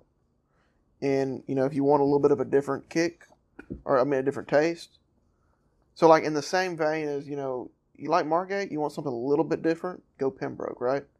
I guess in the same way, if you like Fillmore, you want something a little bit different, go Sixpence. It gives you it gives you a little bit something different. Mm-hmm. But if you got the money and you got the time, and you like experimenting with tobacco, get you get you some Stratford, get you some Telegraph Hill, and get you some Fillmore. And I guess get you some Sixpence. Well, now the interesting thing about Sixpence and the reason why I would say it, Sixpence has such a aromatic topping on it. It's actually shocking. It has something on there that smells like a smell like grape to me, but like kind of like a cheap wine. So that's why I compare it to Pembroke. It's just, ugh, but tastes good. So that's why I recommend it. Per- personally, if you want to go, if you want to go toe to toe with three, one's got a little burley in it, but I would go. Um, I got two Pease recommendations. That'd be Fillmore and Sixpence, and then Reiner Gold or seventy one blend, which has a, I think a touch of white burley in it. So. Burley's going to take on the characteristics of the Virginia and the Perique anyway, but then it's got a topper of honey and orange. That's my preference. So I think personally that would be the way I would I would roll roll that. Yeah. That- I would do that avenue before I would do say Stratford Telegraph Hill. Not to say that anything's wrong with that, but I mean, I just can't imagine. I mean, like you know, you got a gray Ford and you're riding down a gray road to a gray couch and a great day. Yeah, I'd smoke Stratford. Sorry, I'm busting Patrick's chops a little bit. I can see him just shaking his head. Patrick would be a great like villain in a Miami cocaine heist film right now, Got my Hawaiian shirt on. Looking like a mob boss ready to kill someone. Look, well, sort of going back, just changing things up a little bit here. Going back to what you said about people probably smell that little bit of topping on Fillmore and sort of, you know, waving it off. In my personal opinion, the smell hardly ever really indicates what that smoke's going to be like. The tin note smell is is never going to indicate how good it's going to be. It now the s- I don't agree. really I can smell. If I smell plum, I'm gonna probably love it. That's why every time I open up a tin of University Flake in the past, I just that smell. I'm just like I'm there, hundred percent, every time. Uh, the first time I smelled in Soda Bed, oh in soda bed yes I smelled it and I was like, I'm gonna love this. it and There's no doubt that I'm not gonna love this. when I smelled it in Pembroke I Yep. knew I mean, that's. But it's funny. You're probably right with if it's lacking topping. But if I? Can, if it lacks a topping, then I'm Oh. not, like, or if the topping is something I don't like, like whenever I smell vanilla or custard or Mhm. or something, I'm just like, this is going to be terrible. I'm about to ruin my day right now by smoking this. That's my opinion, obviously. But do you ever? Does it ever ruin your day? An aromatic that's Virginia, Yeah. or I mean, that's a vanilla or Yeah. cherry. I hate it. Oh, okay. I feel like Well, maybe I am wrong. Man. I was just thinking for me, like, may- But that no, no, you're not wrong. That's what I'm saying. If it lacks a topping, well, I was it saying, smells like just like saying- sort of figgy raisins or something like that with a little touch of hay. yeah, There's or, or it's just a latakia and then there's like a little spice of Oriental and maybe some hay of the of the Virginia or something like that. yeah, And there doesn't seem to be any overpowering aromatic topping or something. Yeah, it's probably difficult to tell whether or not you're going to come through with a smoke. Smell any one of these. I, I swear you could probably smell every single one of these vapors that we've had from a Scudo all the way to Telegraph Hill. And I bet you, I bet you it would be difficult to tell the difference in just scent alone. But I can smoke the difference out of them. yeah. But now, well, two points. One, I was I was even referencing tobaccos that do have toppings because I was trying to say like if the topping of Fillmore sh- you away, it shouldn't shoo you away. But I think what it is for me is I have not smoked enough to find toppings that bother me. So I don't even really I don't pay I don't pay any mind to to the topping. Like I just I smell it, I'm like, oh, you know, it's got a decent smell, or maybe it's got a little pungent smell or something. But I'm like, I'm not going to make any kind of judgment until I smoke it. But Patrick had an interesting transition. Uh, if I can speak to your pipe, he had maybe a month to smoke an aromatic. He basically quit for a year, Yeah, I did. Yeah, and then he came back, and I don't think he really smoked aromatics ever again. just well, two. I mean, you got to think about that, man. You know, you know how wild that is. That's not even a thing. That's like a non-thing. Most people have to to really. Most early pipe smokers, especially if they don't have like a brick and mortar or someone that they can rely on to give them helpful information.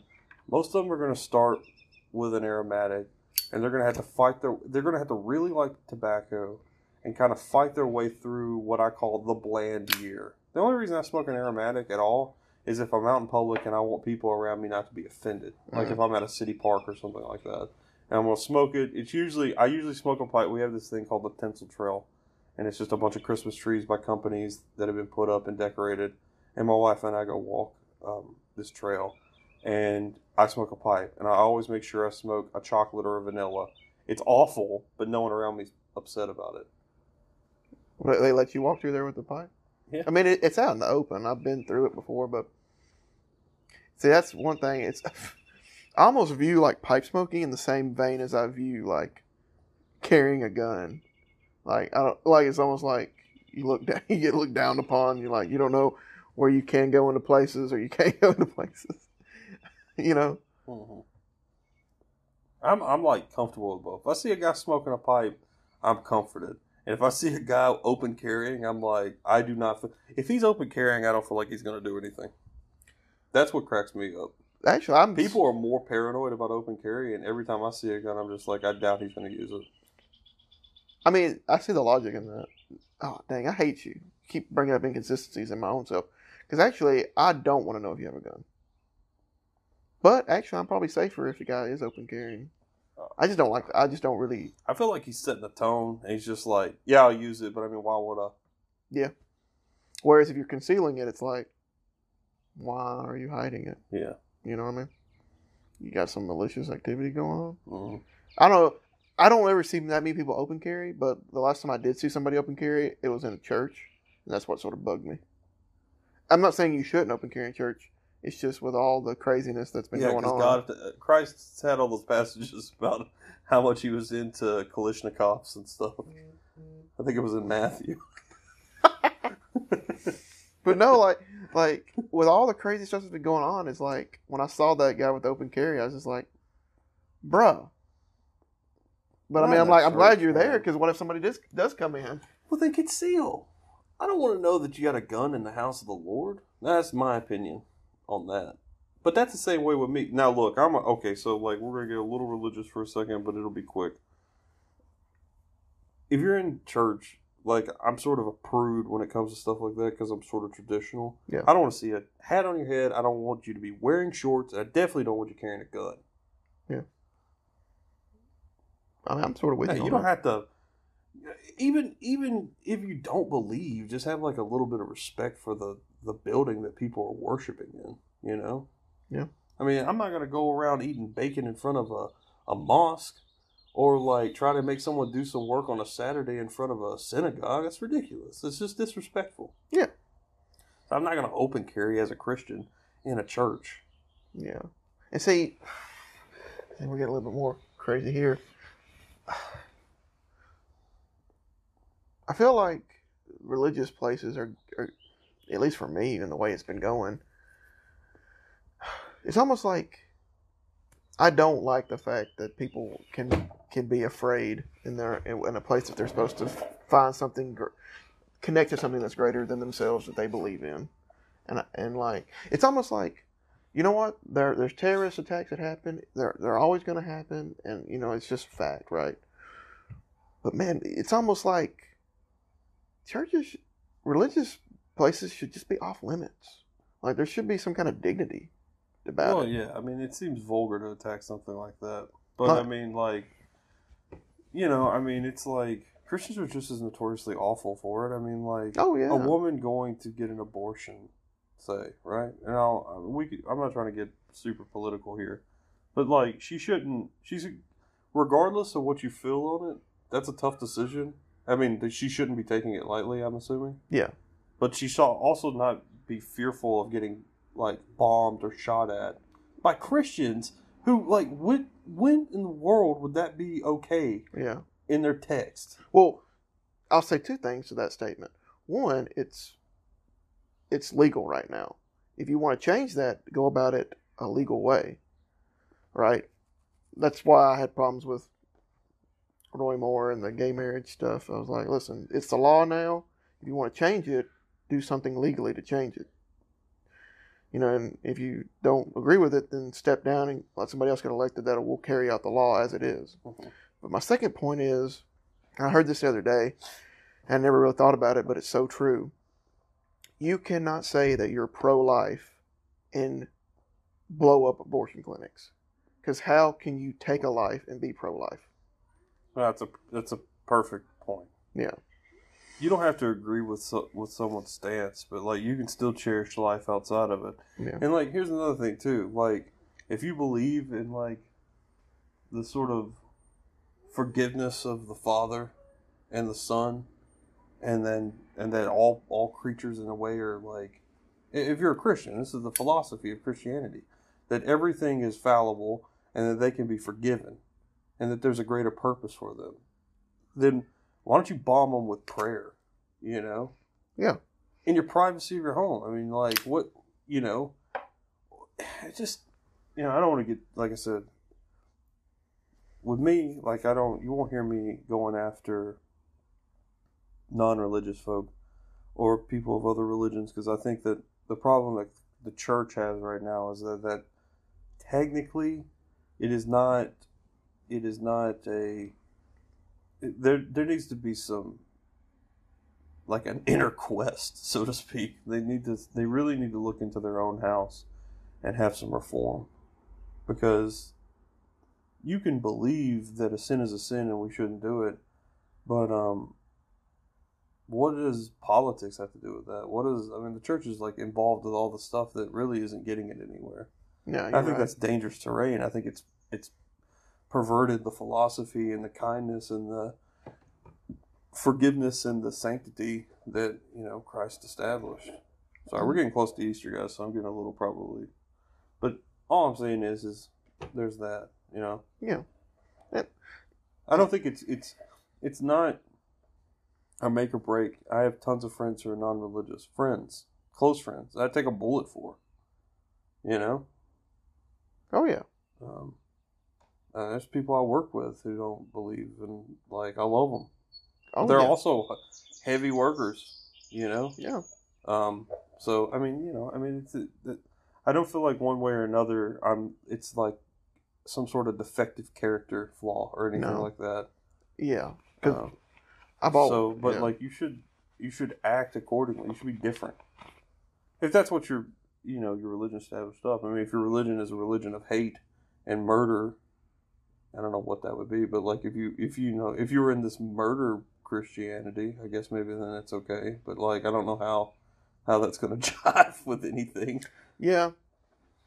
And then I mean you sort of get into some of those we'll get into that later. But I you know, I've always said like listen, I'm I'm gonna hang out with a nice, um, loving, uh, respectful atheist.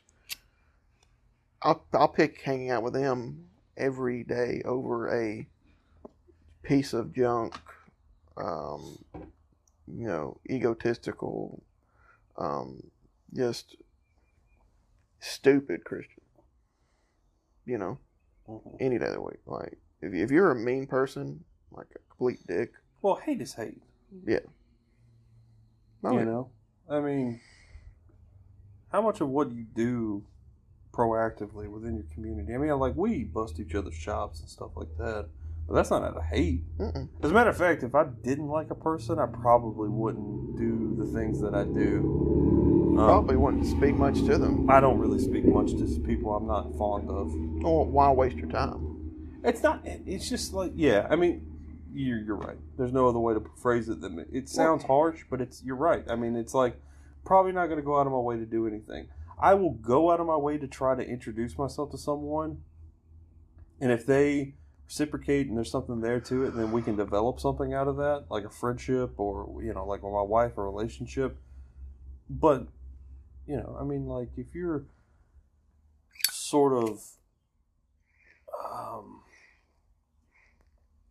sick, distant. Um, you know, you have kind of a malignant personality that's dark. And I mean, I, I, I have a joking manner about me that's dark, but like, you know, I mean, I'm talking about like for real deal where it's just like, man, I cannot be around this person. Mhm. And I'm, I'm probably not going to spend too much time with you. I'm going to try to cut ties as quick as possible for the younger viewers, you'll understand this as you start to get into your 30s and 40s, man. Like, if you don't cut some of that stuff off, it, it weighs you down. Yeah. I always compare it to like sh- uh, sinking ships, you know? Um, you'll never be able to bail out a ship that's sinking when yours is being drugged down by that ship. Like, you need to cut ties and get away from it and then assess. Yeah. Oh, I agree. Especially if yours is sinking too, you know? You have to, like, own your own house. and Well, it's like what they tell you on the airplanes. But that could be. Yeah. Put your mask on before you help other people. Right. But that could be for anything. That's not that's not religious or or political or anything. I think right now the biggest problem is people don't have conversations. Um, Yeah, I heard on the radio today, in, in our area, in the in the the Huntsville, Alabama metro area, I heard it on the radio. I think the Huntsville Muslim Society or Islamic Society had some kind of commercial talking about how they're having like a community picnic thing where they open to the public and they want people to come and just, you know, get to know people, Mhm. have a sense of community uh, between them and people who aren't Muslim in the community. Mhm. I'm like, well, that's what we need.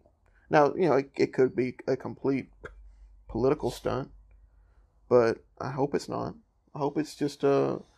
an Well, you hope sincere- something like that would be altruistic, I guess. Yeah, you and that's the problem. A lot of a lot of times it's hard right now.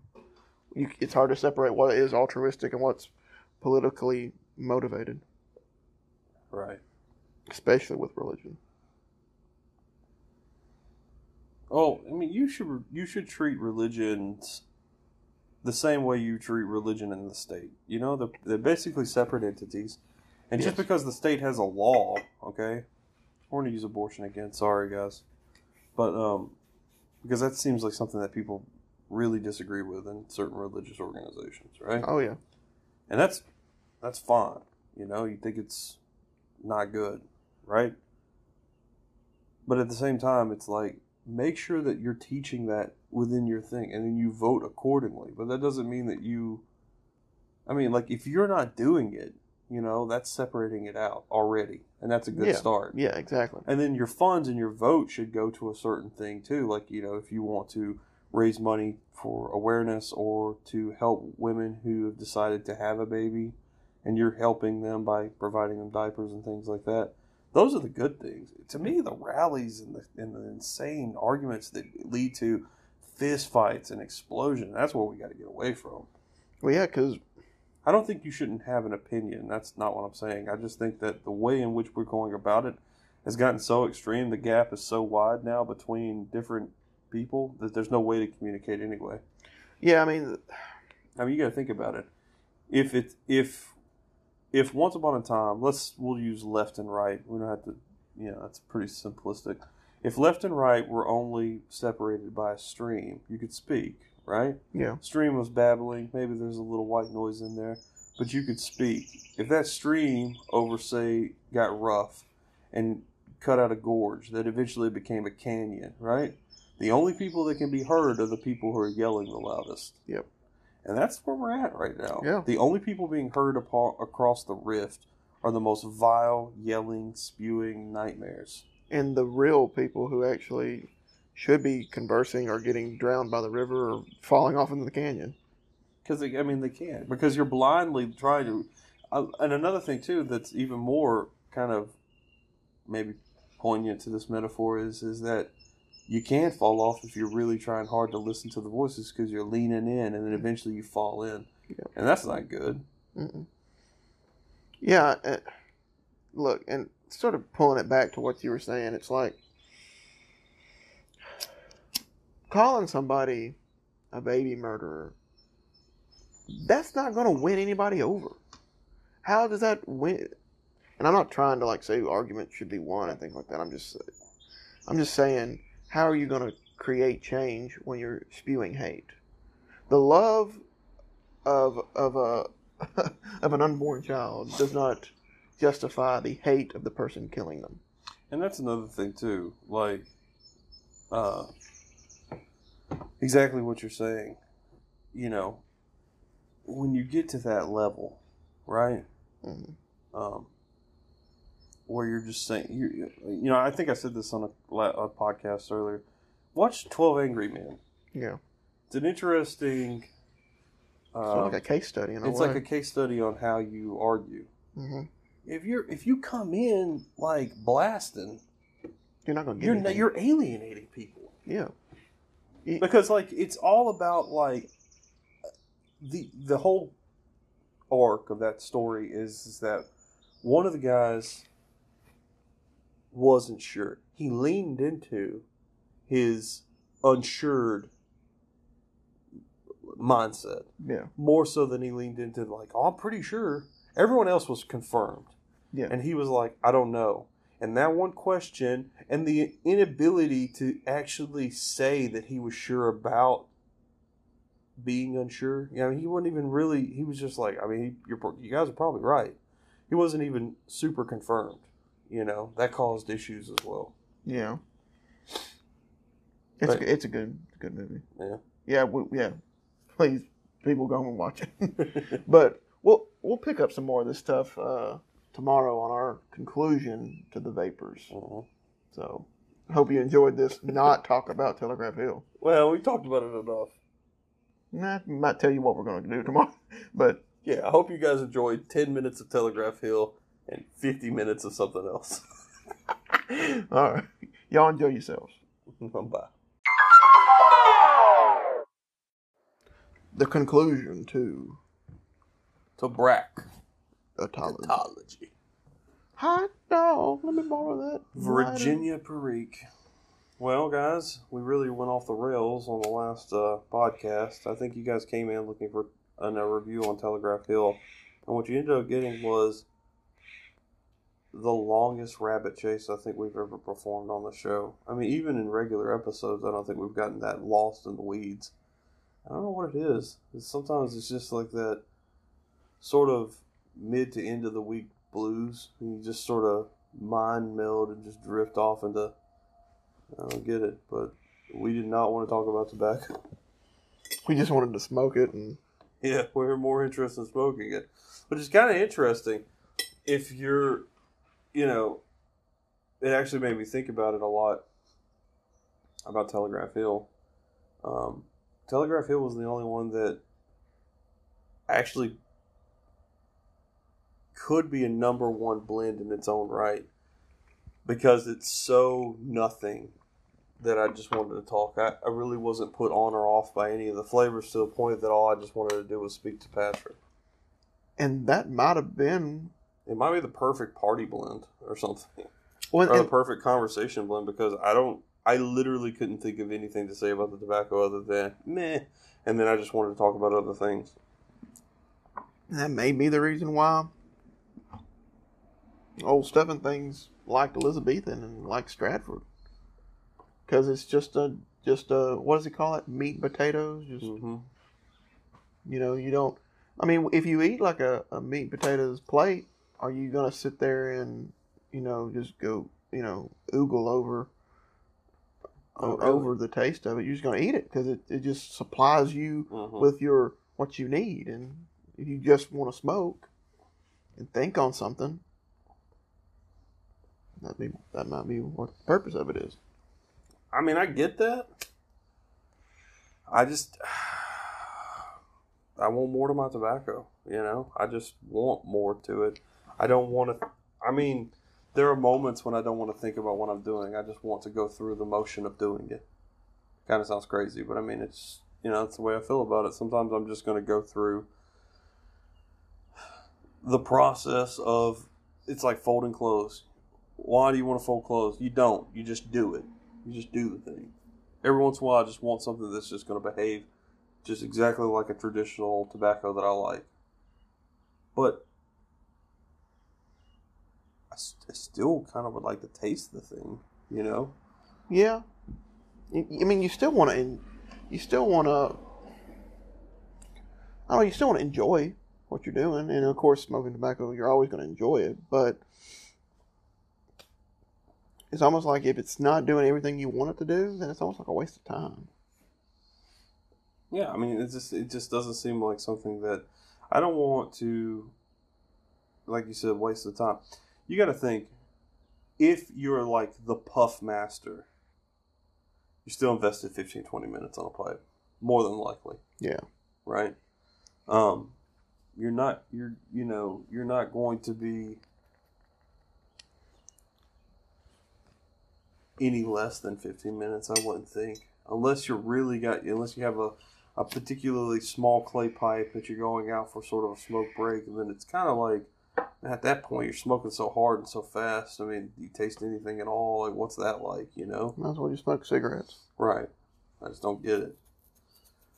With that said, like um,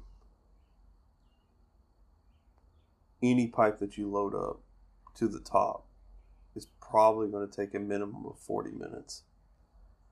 even if it's a small pipe, even if you're kind of a, if you're just, especially if you're middle of the road puffing, it's a 40 minute thing. I mean, that's the reason why most of our podcasts are, they only run a little bit over if we kind of fib about when the pipe was over.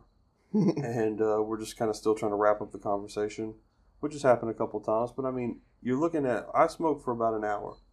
Plenty of really re- relights. I make sure I get all the way to the bottom of the bowl. Um, I'm looking at about 50 minutes uh, or so, uh, 50 minutes plus to smoke a bowl. Sometimes I'll refill, but like ultimately it's about 50. It's about an hour episode, so that seems about right, you know. Yeah. So you know, if you're investing that much time, why would you waste it with something that is so boring? I'm sort of with you there. I mean, but so sort of get back to it as far as um, the conclusion to vapors. I I think if you've followed along with us from the beginning, you sort of already know. Um, Mm-hmm. as far as these four contenders, uh, for me, it's a Scudo. Uh, Scudo is a great, just, it's a great all day, just, I mean, it, it is the, it is, you know, as far as the bracketology goes, it is the artisan of the vapors. I mean, it's just a good all day smoke. You smoke it anytime you want to. It's not going to let you down. It's not going to trick you. It's, Mhm. you know, one one bowl might not be might every bowl is gonna be the same. That's right. So, uh, you, you uh, bullseye flake sort of didn't make it because not not every bowl will be the same. Sometimes you just depends on the way you fold it. You may get a little cavendish at the top. You may not get it to the bottom. Things are a little different, and it just doesn't have. It's not as complex. Um, Telegraph Hill. It's got its merits, but then you know it. There's definitely superior GL Pease blends that you could get, and then Elizabethan. It's it's gone. It doesn't matter. Uh, you know, and, and you know it's. I wouldn't worry. I want. Don't lose sleep over it. You're right. I'm in the same boat. Scudo's number one. I don't think that was too hard to suss out just from our general conversations. The funny thing is, is from episode one to now, my oh, this is a pretty middle of the road to like this is the best. Man, like just something about a Scudo pushed forward to the top, and then just eh, you know, the other ones just got brushed aside like they were nothing because there weren't really anything to write home about. Like Escudo was rich, it was consistent, it's packable, it's it's just you know it come you can smoke it wet, you can smoke it dry. Um, it's just good. It has nice citrusy, grassy notes with just a touch of like some spice in there to make it interesting. It's the perfect middle ground vapor I think, to compare all other vapors to. And I think that it is a great way to extrapolate what you think of vapors by smoking a Scudo. Yeah. Now, if, if you smoke a Scudo and you say, "Hey, I want some more Perique," go hit those GL Pease blends. You know, hit Telegraph Hill or Fillmore if you want a little bit more uh, Perique in your in your vapor. Mm-hmm. If you if you want a little bit something, you want a little bit more sweetness, Right? get some luxury bullseye flake. hmm You know, if you want some all out blandness where you're just basically wasting your time, find you some Elizabethan. Yeah. Blandness. Waste your time and your money. Yeah. Pay seventy. Pay seventy bucks for a blend of Elizabethan. I'm not saying we did. I'm just saying I've seen it out there for seventy bucks. Mhm. Pay seventy bucks and just pay for that Dunhill name. Mm-hmm. A Dunhill name that no longer exists with tobacco. I understand why people like it. I mean, because Nightcap is really good, so is Early Morning Pipe, and I really do like. It's kind of funny. I like the navy rolls that Dunhill produced, but I'm almost completely convinced they're just a Scudo. So you know, but a Scudo is just. I mean, I could see why. You know, uh, questions I would have uh, would be to see what a Scudo uh, stacks up against uh, Curly Block by Peter Heinrich. Mhm. Um, I'd like to see it against Cabbie's Mixture, which is a good blend by um, Samuel Gawith. Another good mixture by Galwith that is a Virginia Perique would be St. James Flake. those are the things you'd want to stack it against. You wouldn't want to stack it against these kind of middle of the road, eh, kind of blends. I mean, I, I've had Virginias that are more interesting than these vapors. And that's saying something. Not to say that people who only smoke Virginias or love Virginias are wrong, but I mean, there's something added to it that make it interesting. And I can tell you right now, it isn't this Virginia Perique that we've been tra- uh, sampling on, but the Escudo, no, it totally hits the mark. Perfect. Yeah. So I mean, it, it may be something that I start getting regularly. It could be one of those staples I, I you know, pick on. As my like two cents on this subject goes, I'll say this.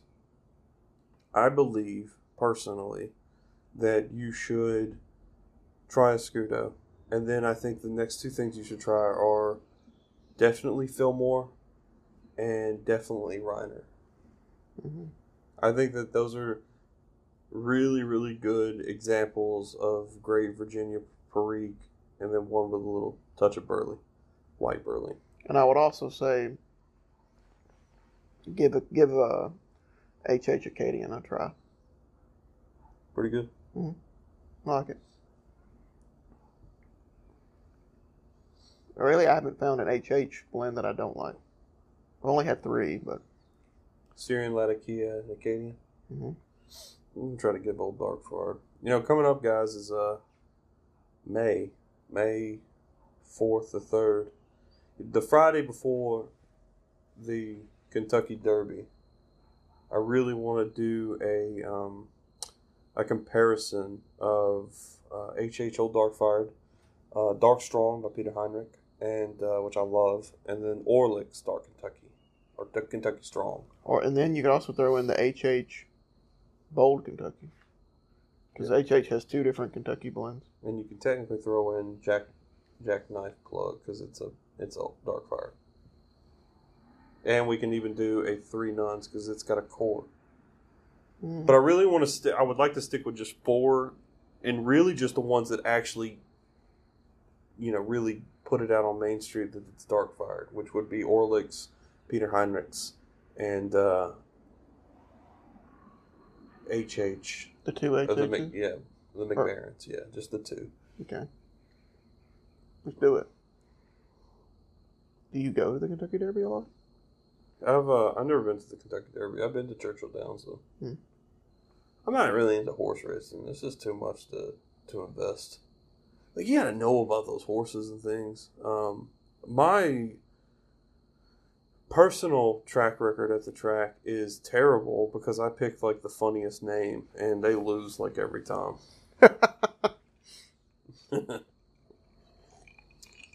They're probably they're probably brought to those races on purpose Just for like- people like you I know, man. because they add money to the win. Like they make the pot bigger It's when like, there's no way uh, they're gonna win. 20 on Wednesday apple bottom. And then, like, I'll see, like, I'll put $100 on 2x4 Chody Roy. It's like, what in the world? That's the greatest name ever. And then I, I lose money. And they're always like, you can tell, like, that's how they suck you in by these crazy names because they're always long shots. It's like, you. Like, if I ever won one, I'd be a millionaire because it's just like, it's got a one in a billion chance of winning. I'm like, put a hundred on it. Like, We should go up there one day. mhm. Check it out. I've never been. I'm not. I'm not into horse racing, so I don't know. I don't know anything about it either. But yeah, so that concludes the 2019 edition, the first annual, or the inaugural, uh, to bracketology. Yes, sir. So we thank everybody that participated. Uh, we're always we always want to hear you guys' feedback. You know, um, maybe maybe there's some things about this year's that you didn't like, and we'll try to improve on it next year, maybe. Yep. Uh, so I know this one's gonna be a little short one because we gave you a lot uh, yesterday. Mm-hmm. So um, again, we hope you enjoyed all these blasts of episodes. But uh, take it easy, pipe smokers. Adios.